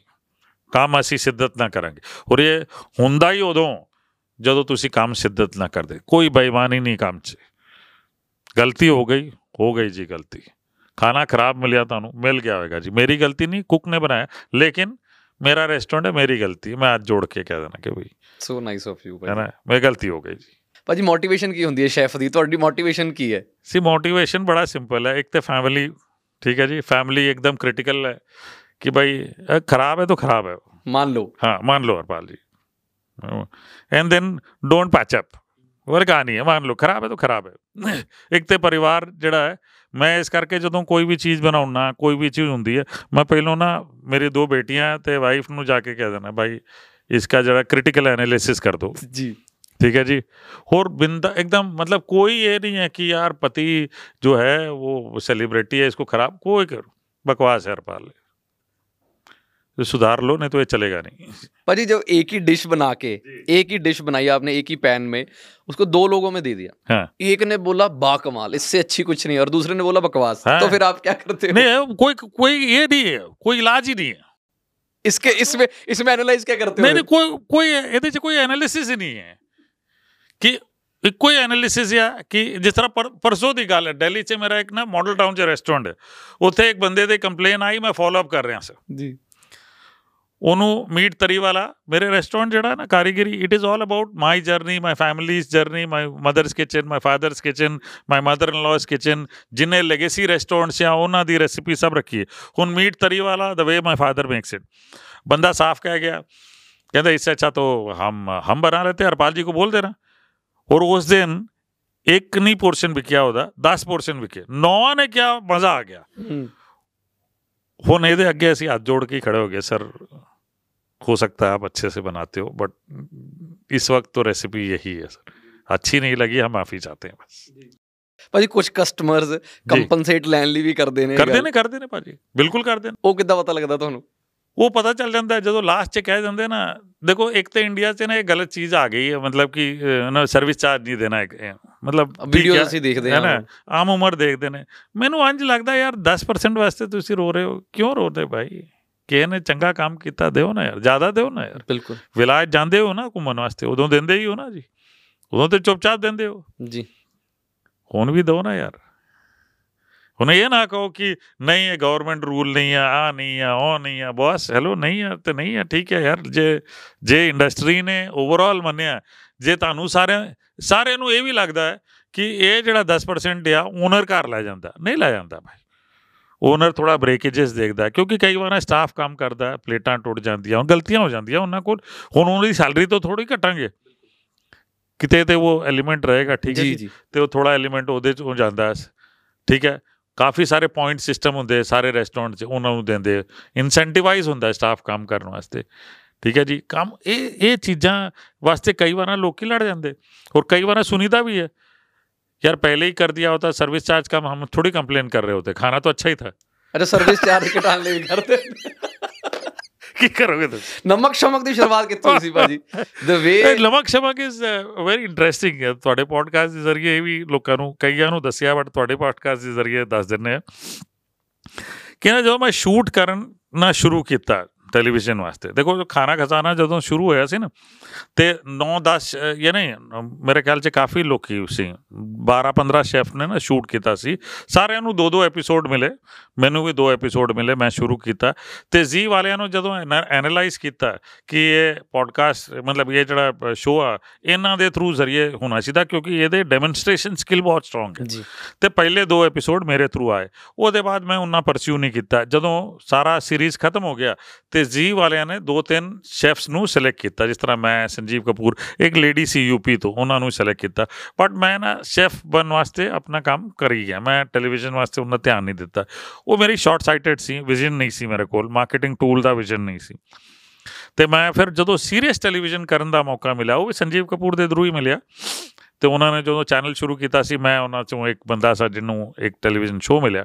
ਤੇ ਉਦੋਂ ਜਿਹੜਾ ਮੇਰਾ ਡਾਇਰੈਕਟਰ ਸੀ ਗਿਰੀਸ਼ ਮਧੂ ਉਹ ਮੈਨੂੰ ਉਹਨੇ ਸੱਦਿਆ ਐਸੀ ਤਿਆਰੀ ਵਾਰੀ ਕਰਕੇ ਬੈਠੇ ਆ ਉਹਨੇ ਸੱਦਿਆ ਕਿ ਉਹਨੇ ਕਿਹਾ ਹਰਪਾਲ ਜੀ तुम्हारे लिए एक सवाल है मैं क्या पूछो जी कहता, तुम ये बताओ कि मरने के बाद तुम्हें लोग कैसे याद रखेंगे कहा, यार ये ये क्या सवाल हुआ है मैं कहा, जीते जी याद रख लें वही काफी है ਬਿਲਕੁਲ नहीं नहीं मरने के बाद कैसे याद रखेंगे ये बताओ तो मैं क्या यार इसका प्रश्न मेरे पास नहीं है कहते शूट कैंसिल जिस दिन मिल जाएगा सवाल उस दिन आ जाना हमारा बड़ा परेशान हो गया यार ऐसी तैयारी हो गई करके आए सब ये ने सवाल उठा करता था घर चले गए ਘਰ ਗਏ ਜਦੋਂ ਬੇਟੀ ਮੇਰੀ ਛੋਟੀ ਵਾਲੀ ਨਾ ਉਹਨੂੰ ਪੜ੍ਹਨ ਦਾ ਬੜਾ ਸ਼ੌਕ ਹੈ ਨੋਵਲਸ ਓਵਲਸ ਮੋਟੀਵੇਸ਼ਨਲ ਬੁੱਕਸ ਵਗੈਰਾ ਉਹ ਮਹਾਤਮਾ ਇੱਕ ਬੁੱਕ ਸੀ ਉਹ ਪੜ੍ਹ ਰਹੀ ਸੀ ਮਹਾਤਮਾ ਗਾਂਧੀ ਜੀ ਦੇ ਉੱਪਰ ਤੇ ਮੈਂ ਉਹ ਬੁੱਕ ਪਤਲੀ ਜੀ ਸੀ ਮੈਂ ਬੜਾ ਪੂਅਰ ਰੀਡਰ ਸਾਂ ਹੁਣ ਮਤਲਬ ਉਹਨੇ ਆਦਤ ਦਵਾਈ ਹੈ ਮੈਨੂੰ ਪੜਨ ਵਾਸਤੇ ਤੇ ਮੈਂ ਉਹ ਬੁੱਕ ਪੜ੍ਹੀ ਮੈਂ ਪੰਨਾ ਖੋਲਿਆ ਤੇ ਵਿਚਕਾਰ ਪੰਨਾ ਨਿਕਲਿਆ ਸੌਲਟ ਸਤਿਆਗ੍ਰਹਿ ਪੜਨਾ ਸ਼ੁਰੂ ਕਰਤਾ ਪੜਦੇ ਪੜਦੇ ਪੜਦੇ ਮੈਂ ਦੇਖਿਆ ਕਿ ਗਾਂਧੀ ਜੀ ਨੇ ਜਦੋਂ ਸਤਿਆਗ੍ਰਹਿ ਸ਼ੁਰੂ ਕੀਤੀ ਫਰੀडम ਸਟਰਗਲ ਉਹਨਾਂ ਨੇ ਸਿੰਪਲੈਸਟ ਇਨਗਰੀਡੀਐਂਟ ਫੜਿਆ ਨਮਕ ਸੇ सत्याग्रह शुरू करते हैं सिंपल वो दिमाग से गल मैं कहा यार ये बात ये खाने च नमक ना पाओ तो भावी जो मर्जी पा लो है ना स्वाद ਤੇ ਨਮਕ ਹੀ ਉੱਪਰ ਕਰਦਾ ਇਹ ਬੜੀ ਮਜ਼ੇ ਵਾਲੀ ਚਾਲ ਹੈ ਤੇ ਅ, ਨਮਕ ਦੀ ਗੱਲ ਵੀ ਦੇਖੋ ਤੁਸੀਂ ਨਮਕ ਦਾ ਜ਼ਿਕਰ ਉਦੋਂ ਹੀ ਆਉਂਦਾ ਹੈ ਜਦੋਂ ਜ਼ਿਆਦਾ ਹੋਵੇ ਜਾਂ ਘੱਟ ਹੋਵੇ ਬਿਲਕੁਲ ਕਰੈਕਟ ਹੋਵੇ ਨਹੀਂ ਆਉਂਦਾ ਕਦੀ ਸਾਇਲੈਂਟ ਪਲੇਅਰ ਹੈ ਦੇਖੋ ਹੈਨਾ ਜੀ ਤੇ ਮੈਂ ਉਹੀ ਦੇਖਿਆ ਮੈਂ ਕਿਹਾ ਇਹ ਤੇ ਬੜੀ ਵਧੀਆ ਗੱਲ ਹੈ ਸੀ ਨਮਕ ਕਰ ਰਹੇ ਹਾਂ, ਨਮਕ ਪਾ ਲੈ ਕੇ ਮੈਂ ਕਿਹਾ ਨਮਕ ਸ਼ਮਕ ਐਸਾ ਕਰ ਦਿੱਤੇ ਮੈਂ ਮੈਂ ਪੰਜਾਬੀ ਹੁੰਦਾ ਅਸੀਂ ਯਾਰ ਲੱਸੀ ਵਸੀ ਪੀ ਲੈਨੇ ਆ ਜਾ ਯਾਰ ਚਾਹ ਚੂ ਪੀ ਲਈਏ ਤੇ ਇਹ ਜਿਹੜਾ ਤਕਿਆ ਕਲਾਮ ਹੁੰਦਾ ਨਾ ਪੰਜਾਬੀਆਂ ਦਾ ਹੈ ਨਾ ਇਹ ਮੈਂ ਕਿਹਾ ਇਹ ਠੀਕ ਹੈ ਨਮਕ ਸ਼ਮਕ ਡਾਲ ਦਿੱਤੇ हैं ਜਦੋਂ ਨਮਕ ਪਾਉਂਗਾ ਤੇ ਇਹ ਨੂਨ ਪਾਉਂਗਾ ਆ स्टेटमेंट कहता मैं गिरीश को गया मैं क्या मेरे को मिल गया भाई ਜੀ कहते क्या मिल गया बोले मैंने कहा देख जब नमक शमक डालेंगे ना एक पिटारा में रखेंगे, उसमें से निकाल के नमक डालेंगे और खाने की एनर्जी जो है नमक है, क्योंकि नमक नहीं रहेगा तो खाना मज़ा नहीं आता। तो ठीक है, बढ़िया है बोला, अब एक काम करो, इसको गाओ। मैं कहा, कैसे गाए? बोले, नहीं, इसको गाओ, तुम ही बोल सकते हो इसको। बोले नमक शमक डालोगे ना? मैंने कहा हाँ नमक शमक डाल देते हैं। तो बोला, अब इसको गाओ। तो मैं नमक शमक ਨਮਕ ਸ਼ਮਕ ਦਾਲ ਦਿੱਤੇ ਹੈ ਨਮਕ ਸ਼ਮਕ ਤੇ ਇਹ ਜਿੰਗਲ ਬਣ ਗਿਆ ਜੀ। ਜਦੋਂ ਵੀ ਨੂਨ ਪਾਣਾ ਮੈਂ ਕਹਾਂ ਇਹ ਰਹਾ ਮੇਰਾ એનર્ਜੀ ਦਾ ਪਿਟਾਰਾ ਅਬ ਇਸਮੇ ਸੇ ਨਿਕਲ ਗਈ એનર્ਜੀ ਔਰ ਹਮ ਜੀ એનર્ਜੀ ਡਾਲ ਦੇਤੇ ਹੈ ਖਾਣੇ ਮੇ। ਨਮਕ ਸ਼ਮਕ ਨਮਕ ਸ਼ਮਕ ਡਾਲ ਇਹ ਇੰਨਾ ਪਪੂਲਰ ਹੋਇਆ ਹੈ। ਜੀ। ਤੇ ਮੈਨੂੰ ਹੁਣ ਲੱਗਦਾ ਪੱਕਾ ਕਿ ਬਈ ਠੀਕ ਹੈ ਮੇਰੇ ਮਰਨ ਦੇ ਬਾਅਦ ਇਹ ਚਲਨ ਚਲੇਗਾ। ਇਹ ਛੋਟੇ ਬੱਚੇ ਇਹ ਕਈ ਮਾਤਾ ਪਿਤਾ ਜੀ ਆਪਣੇ ਵੀਡੀਓਜ਼ ਘਾਲਦੇ ਨੇ ਕਿ ਦੇਖੋ ਜੀ 2 ਸਾਲ ਦਾ ਬੱਚਾ ਹੈ ਉਹਨੂੰ ਸਮਝ ਕੁਝ ਨਹੀਂ ਆ ਰਿਹਾ ਲੇਕਿਨ ਮੈਂ ਜਦੋਂ ਨਮਕ ਸ਼ਮਕ ਬੋਲ ਰਿਹਾ ਟੈਲੀਵਿਜ਼ਨ 'ਚ ਉਹ ਨੱਚਣ ਡਿਆ ਗਾ ਰਿਹਾ। ਠੀਕ ਹੈ ਜੀ? ਤੇ ਮੈਂ ਹਮੇਸ਼ਾ ਲੋਕਾਂ ਨੂੰ ਕਹਿੰਦਾ ਕਿ ਭਾਈ ਅਗਰ ਆਡੀਅנס ਐਜ਼ ਅ ਸੈਲੀਬ੍ਰਿਟੀ ਮੈਂ ਦੇਖਾਂ ਤੇ ਸ਼ਾਇਦ I would be one of those very few people ਜਿਹਦਾ ਆਡੀਅנס 2 ਸਾਲ ਤੋਂ ਲੈ ਕੇ 98 ਇਅਰਸ ਤਾਈਂ ਹੈ। ਜੀ। ਸਾਰਿਆਂ ਨੂੰ ਨਮਕ ਸ਼ਮਕ ਆਉਂਦਾ ਮੇਰਾ ਨਾਮ ਨਾ ਪਤਾ ਹੋਵੇ ਮੇਰਾ ਨਾਮ ਲੋਕੀ ਭੁੱਲ ਗਏ ਉਹ ਨਮਕ ਸ਼ਮਕ ਵਾਲੇ ਸਰਦਾਰ ਜੀ। ਇਹ ਤਾਂ ਇਹ ਤਾਂ ਗੱਲ ਬਿਲਕੁਲ ਸੱਚ ਹੈ। ਮੇਰੇ ਅੱਧੇ ਕੁਐਸਚਨ ਤੇ ਧਿਆਨ ਹੀ ਸੀਗੇ ਕਿ ਨਮਕ ਸ਼ਮਕ ਤੇ ਤੁਸੀਂ ਆਪਣੀ ਬੇਟੀ ਤੋਂ ਇਨਸਪਾਇਰਡ ਹੋ ਕੇ ਬੁੱਕਸ ਰੀਡ ਕਰਨੀਆਂ ਸ਼ੁਰੂ। ਕੀਤੀਆਂ। ਬੜਾ ਚੰਗਾ ਲੱਗ ਰਿਹਾ। ਤੁਸੀਂ ਇੱਕ ਸਿਰਫ ਸ਼ੈਫ ਹਰਪਾਲ ਨਹੀਂ ਤੁਸੀਂ ਕੋਈ ਬਹੁਤ ਬਾਕਮਾਲ ਇਨਸਾਨ ਵੀ ਹੋ ਔਰ ਹੁਣ ਤੱਕ ਮੈਨੂੰ ਗੱਲਬਾਤ ਕਰਕੇ ਵਾਈਬ ਕਨੈਕਟ ਕਰਨ ਦੀ ਮੈਂ ਕੋਸ਼ਿਸ਼ ਕਰ ਰਿਹਾ ਕਿ ਤੁਸੀਂ ਕਿੰਨੇ ਬਾਕਮਾਲ ਇਨਸਾਨ ਹੋ। ਕੀ ਭਾਜੀ ਅੱਗੇ ਤੁਹਾਡੇ ਕੀ ਪਲੈਨਿੰਗ ਨੇ? ਫਿਊਚਰ ਪਲੈਨਿੰਗ ਕੀ ਅੱਗੇ? ਦੇਖੋ ਜੀ ਹੁਣ ਇੰਜ ਲੱਗਦਾ ਕਿ ਰੈਸਟੋਰੈਂਟ ਚੋਂ ਸਾਨੂੰ ਕਾਫੀ ਸਕਸੈਸਫੁਲ ਮੁਕਾਮ ਮਿਲਿਆ। ਲੱਗਦਾ ਕਿ ਹੁਣ ਹਸਪਿਟੈਲਿਟੀ ਇੰਡਸਟਰੀ ਵੀ ਗਰੋ ਕਰ ਰਹੀ ਹੈ ਉਹਨੂੰ ਹੋਰ ਵੀ ਗਰੋ ਕਰੀਏ। ਠੀਕ ਹੈ ਅੱਛੀ ਤਰ੍ਹਾਂ ਗਰੋ ਕਰੀਏ ਇੱਕ ਸਾਈਜ਼ੇਬਲ ਆਰਗੇਨਾਈਜੇਸ਼ਨ ਬਣਾਈਏ ਉਹਨੂੰ ਲਿਸਟਿੰਗ ਕਰੀਏ ਯੂ نو ਬੀਐਸਸੀ ਚ ਇੱਕ ਤੇ ਹਸਪਿਟੈਲਿਟੀ ਇੰਡਸਟਰੀ ਚ ਇਹ ਸੋਚਿਆ ਕੁਝ ਆਪਣੇ ਅ, ਅ, ਠੀਕ ਹੈ ਪਰਿਵਾਰ ਵਾਸਤੇ ਵੀ ਕਰਨ ਦੀ ਇੱਛਾ। ਹੈ ਕੁਝ ਮੈਂ ਅ, ਬੱਚਿਆਂ ਵਾਸਤੇ ਕਰਦਾ ਆਰਗੇਨਾਈਜੇਸ਼ਨ ਵਾਸਤੇ ਤੇ ਉਹਨਾਂ ਵਾਸਤੇ ਵੀ ਕੁਝ ਕਰੀ ਜਾ ਇਸ ਤਰ੍ਹਾਂ ਵਾਹਿਗੁਰੂ ਮਿਹਰ ਕਰੇ ਕਿ ਮੇਰੇ ਵਾਸਤੇ ਇੰਨੀ ਤਾਕਤ ਦੇ ਕਿ ਮੈਂ ਉਹ ਬੱਚੀਆਂ ਉਹ ਸਭ ਆਸ਼ਰਮਸ ਵਾਸਤੇ ਜਿਹੜਾ ਕਰਦਾ ਉਹ ਕਰੀ ਜਾਵਾਂ। ਤੇ ਇਹ ਮੁਕਾਮ ਹੈ ਜੀ ਇਹ ਚੱਲਦੇ ਰਹਿਣਾ ਹੈ ਇਹ ਚੱਲਦੇ ਰਹੇਗਾ ਤੇ ਮੈਂ ਲੋਕੀ ਮੈਨੂੰ ਕਈ ਵਾਰਾਂ ਪੁੱਛਦੇ ਆ ਤੁਮ ਕभी ਰਿਟਾਇਰ ਹੋਗੇ? ਮੈਂ ਕਿਹਾ ਕभी ਨਹੀਂ ਰਿਟਾਇਰ ਹੋਊਂਗਾ। ਜੀ। ਕੰਮ ਕਰਤੇ ਜਾਊਂਗਾ। ਔਰ ਇਹ ਮੈਂ ਸਟੇਟਮੈਂਟ ਕਿੰਨਾ ਕੁਲ ਸੁਣਿਆ ਮੈਂ ਤੁਹਾਨੂੰ ਇਹ ਵੀ ਦੱਸ ਦਿੰਨਾ। ਤੁਸੀਂ ਬਰਾਰ ਜਿਹੜੇ ਕੈਨੇਡਾ 'ਚ ਬੜੇ ਫੇਮਸ ਹੈ ਬਰਾਰ ਸਵੀਟ ਸਵੀਟਸ ਉਹ ਉਹਨਾਂ ਦੇ ਫਾਊਂਡਰ ਜਿਹੜੇ ਆ ਨਾ ਤੋਂ ਉਹਨਾਂ ਦੇ ਸਟੇਟਮੈਂਟ ਮੈਂ ਸੁਣਦਾ ਤੇ ਬੜਾ ਬੜਾ ਮਜ਼ਾ ਆਉਂਦਾ। ਉਹ ਕਹਿੰਦੇ ਯਾਰ ਉਹ ਗਏ ਸੀ ਕਾਫੀ ਉਮਰ ਹੋ ਗਈ ਸੀ ਜਦੋਂ ਗਏ। ਉਹਨਾਂ ਨੇ ਐਡਾ ਵੱਡਾ ਐਮਪਾਇਰ ਖੜਾ ਕਰਤਾ ਉੱਥੇ ਪੁੱਛੇ ਨਾ ਅੱਜ ਵੀ ਉਹ 9-10 ਵਜੇ ਪੱਕਾ ਆਫਿਸ 'ਚ ਰਹਿੰਦੇ ਨੇ। ਉਹਨਾਂ ਦੀ ਉਮਰ 75 ਪਲੱਸ ਹੋ ਗਈ ਨੇ। ਜੀ। ਠੀਕ ਹੈ ਅੱਜ ਵੀ ਪੱਕਾ ਰਹਿੰਦੇ ਨੇ। ਗਵਰਨਮੈਂਟ ਕੋਲੋਂ ਪੈਨਸ਼ਨ ਨਹੀਂ ਲੈਂਦੇ ਨੇ। ਠੀਕ ਹੈ is entitled for pension but pension ਨਹੀਂ ਲੈਂਦੇ ਨੇ। ਕਹਿੰਦੇ ਮੈਂ ਪੈਨਸ਼ਨ ਕਿਉਂ ਲਾਵਾਂ? ਜਦੋਂ ਮੈਂ ਕੰਮ ਕਰ ਸਕਦਾ ਵਾਈ ਸ਼ੁਡ ਆਈ ਟੇਕ ਐਲੂਮਨਾਈ ਠੀਕ ਹੈ ਜੀ ਆਈ ਡੋਨਟ ਨੀਡ ਇਟ ਹੈਨਾ? ਤੇ ਉਹ ਲੈਂਦੇ ਨਹੀਂ। ਇਸ ਤਰ੍ਹਾਂ ਮੈਨੂੰ ਮੋਟੀਵੇਸ਼ਨਲ ਲੋਕਾਂ ਦੀ ਜਰਨੀਸ ਜਿਹੜੀ ਹੈ ਨਾ ਮੈਂ ਉਹ ਕਾਫੀ ਪੜਦਾ ਹੂੰ। ਤੇ ਮੈਨੂੰ ਬੜਾ ਮਜ਼ਾ ਆਉਂਦਾ। ਤੇ ਇਹ ਜੀ ਸਫ਼ਰ ਚੱਲਦਾ ਰਹੇ। ਸਾਡੇ ਹੱਥ ਪੈਰ ਚੱਲਦੇ ਰਹਿਣ ਵਾਹਿਗੁਰੂ ਦੀ ਮਿਹਰ ਦੇ ਹਿਸਾਬ ਨਾਲ ਤੇ ਅਸੀਂ ਲੋਕਾਂ ਵਾਸਤੇ ਕੰਮ ਕਰੀ ਜਾਈਏ। ਬੜਾ ਚੰਗਾ ਲੱਗਿਆ ਭਾਜੀ ਤੁਹਾਡੇ ਗੱਲਬਾਤ। ਕਰਕੇ। 올 ਦ ਬੈਸਟ ਤੁਹਾਨੂੰ ਤੁਹਾਡੀ ਸਾਰੇ ਅਪਕਮਿੰਗਸ ਪ੍ਰੋਜੈਕਟ ਦੇ ਲਈ। ਤੇ ਮੈਨੂੰ ਬਹੁਤ ਵਧੀਆ ਲੱਗਿਆ ਤੁਹਾਡੇ ਨਾਲ ਗੱਲਬਾਤ ਕਰਕੇ। ਥੈਂਕ ਯੂ ਤੇ ਉਮੀਦ ਹੈ ਤੁਹਾਨੂੰ ਵੀ ਇਹ ਪੋਡਕਾਸਟ ਅੱਛਾ ਲੱਗਿਆ ਹੋਵੇਗਾ। ਬਿਲਕੁਲ ਅਨਮੋਲ ਜੀ ਤੁਹਾਡੇ ਬਾਰੇ ਵੀ ਅਸੀਂ ਬੜਾ ਸੁਣਿਆ। ਅਸੀਂ ਤੁਹਾਡੇ ਥੋੜੇ ਥੋੜੇ ਪੋਡਕਾਸਟ ਜਦੋਂ ਸਾਨੂੰ ਪਤਾ ਚੱਲਿਆ ਮੈਂ ਦੇਖ ਰਿਹਾ ਸਾਂ। ਬਿਕਾਜ਼ ਆ ਮੈਂ ਵੀ ਇੱਕ ਪੋਡਕਾਸਟ ਕਰਨ ਦਾ ਕਰਦਾ ਸਾਂ। ਹੁਣ ਵਿੱਚ ਜੇ ਬੰਦ ਬੰਦ ਕਰਤਾ ਸੀ ਮਤਲਬ 4 ਸਾਲ ਪਹਿਲਾਂ ਕੀਤਾ ਸੀ podcast was too early for I think my time है ना? शुद्ध देसी चाय करके पॉडकास्ट ਸੀ ਟਾਪ 10 ਚ ਸਪੋਟੀਫਾਈ ਚ ਚਲੇ ਗਿਆ ਸੀ ਵਾਹ ਜੀ ਵਾਹ ਹਾਂ ਜੀ ਤੇ ਵੈਰੀ ਇੰਟਰਸਟਿੰਗ ਕਾਫੀ ਅੱਛੇ ਅੱਛੇ ਲੋਕਾਂ ਨਾਲ ਅਸੀਂ ਕੀਤਾ ਸੀ ਬਟ ਹੁਣ ਸ਼ੁਰੂ ਕਰਾਂਗੇ ਵਾਪਸ but very nice Anmol ji I wish you all the best thank you so much ਜੀ thank you so much thank you so much ਭਾਜੀ ਤੁਹਾਨੂੰ ਵੀ ਉਮੀਦ ਹੈ ਕਿ ਪੋਡਕਾਸਟ ਬਹੁਤ ਵਧੀਆ ਲੱਗਿਆ ਹੋਵੇਗਾ ਤੇ ਜਰੂਰ ਆਪਣੇ ਤੁਸੀਂ ਕਮੈਂਟਸ ਰੱਖ ਸਕਦੇ ਹੋ ਤੇ ਅਸੀਂ ਹਰਪਾਲ ਜੀ ਕੋ ਫਿਰ ਟਾਈਮ ਲੈ ਕੇ ਤੁਹਾਡੇ ਸਵਾਲਾਂ ਦੇ ਜਵਾਬ ਦੇਣ ਦੀ ਕੋਸ਼ਿਸ਼ ਕਰਾਂਗੇ ਬਹੁਤ ਬਹੁਤ ਧੰਨਵਾਦ ਥੈਂਕ ਯੂ ਸੋ ਮਚ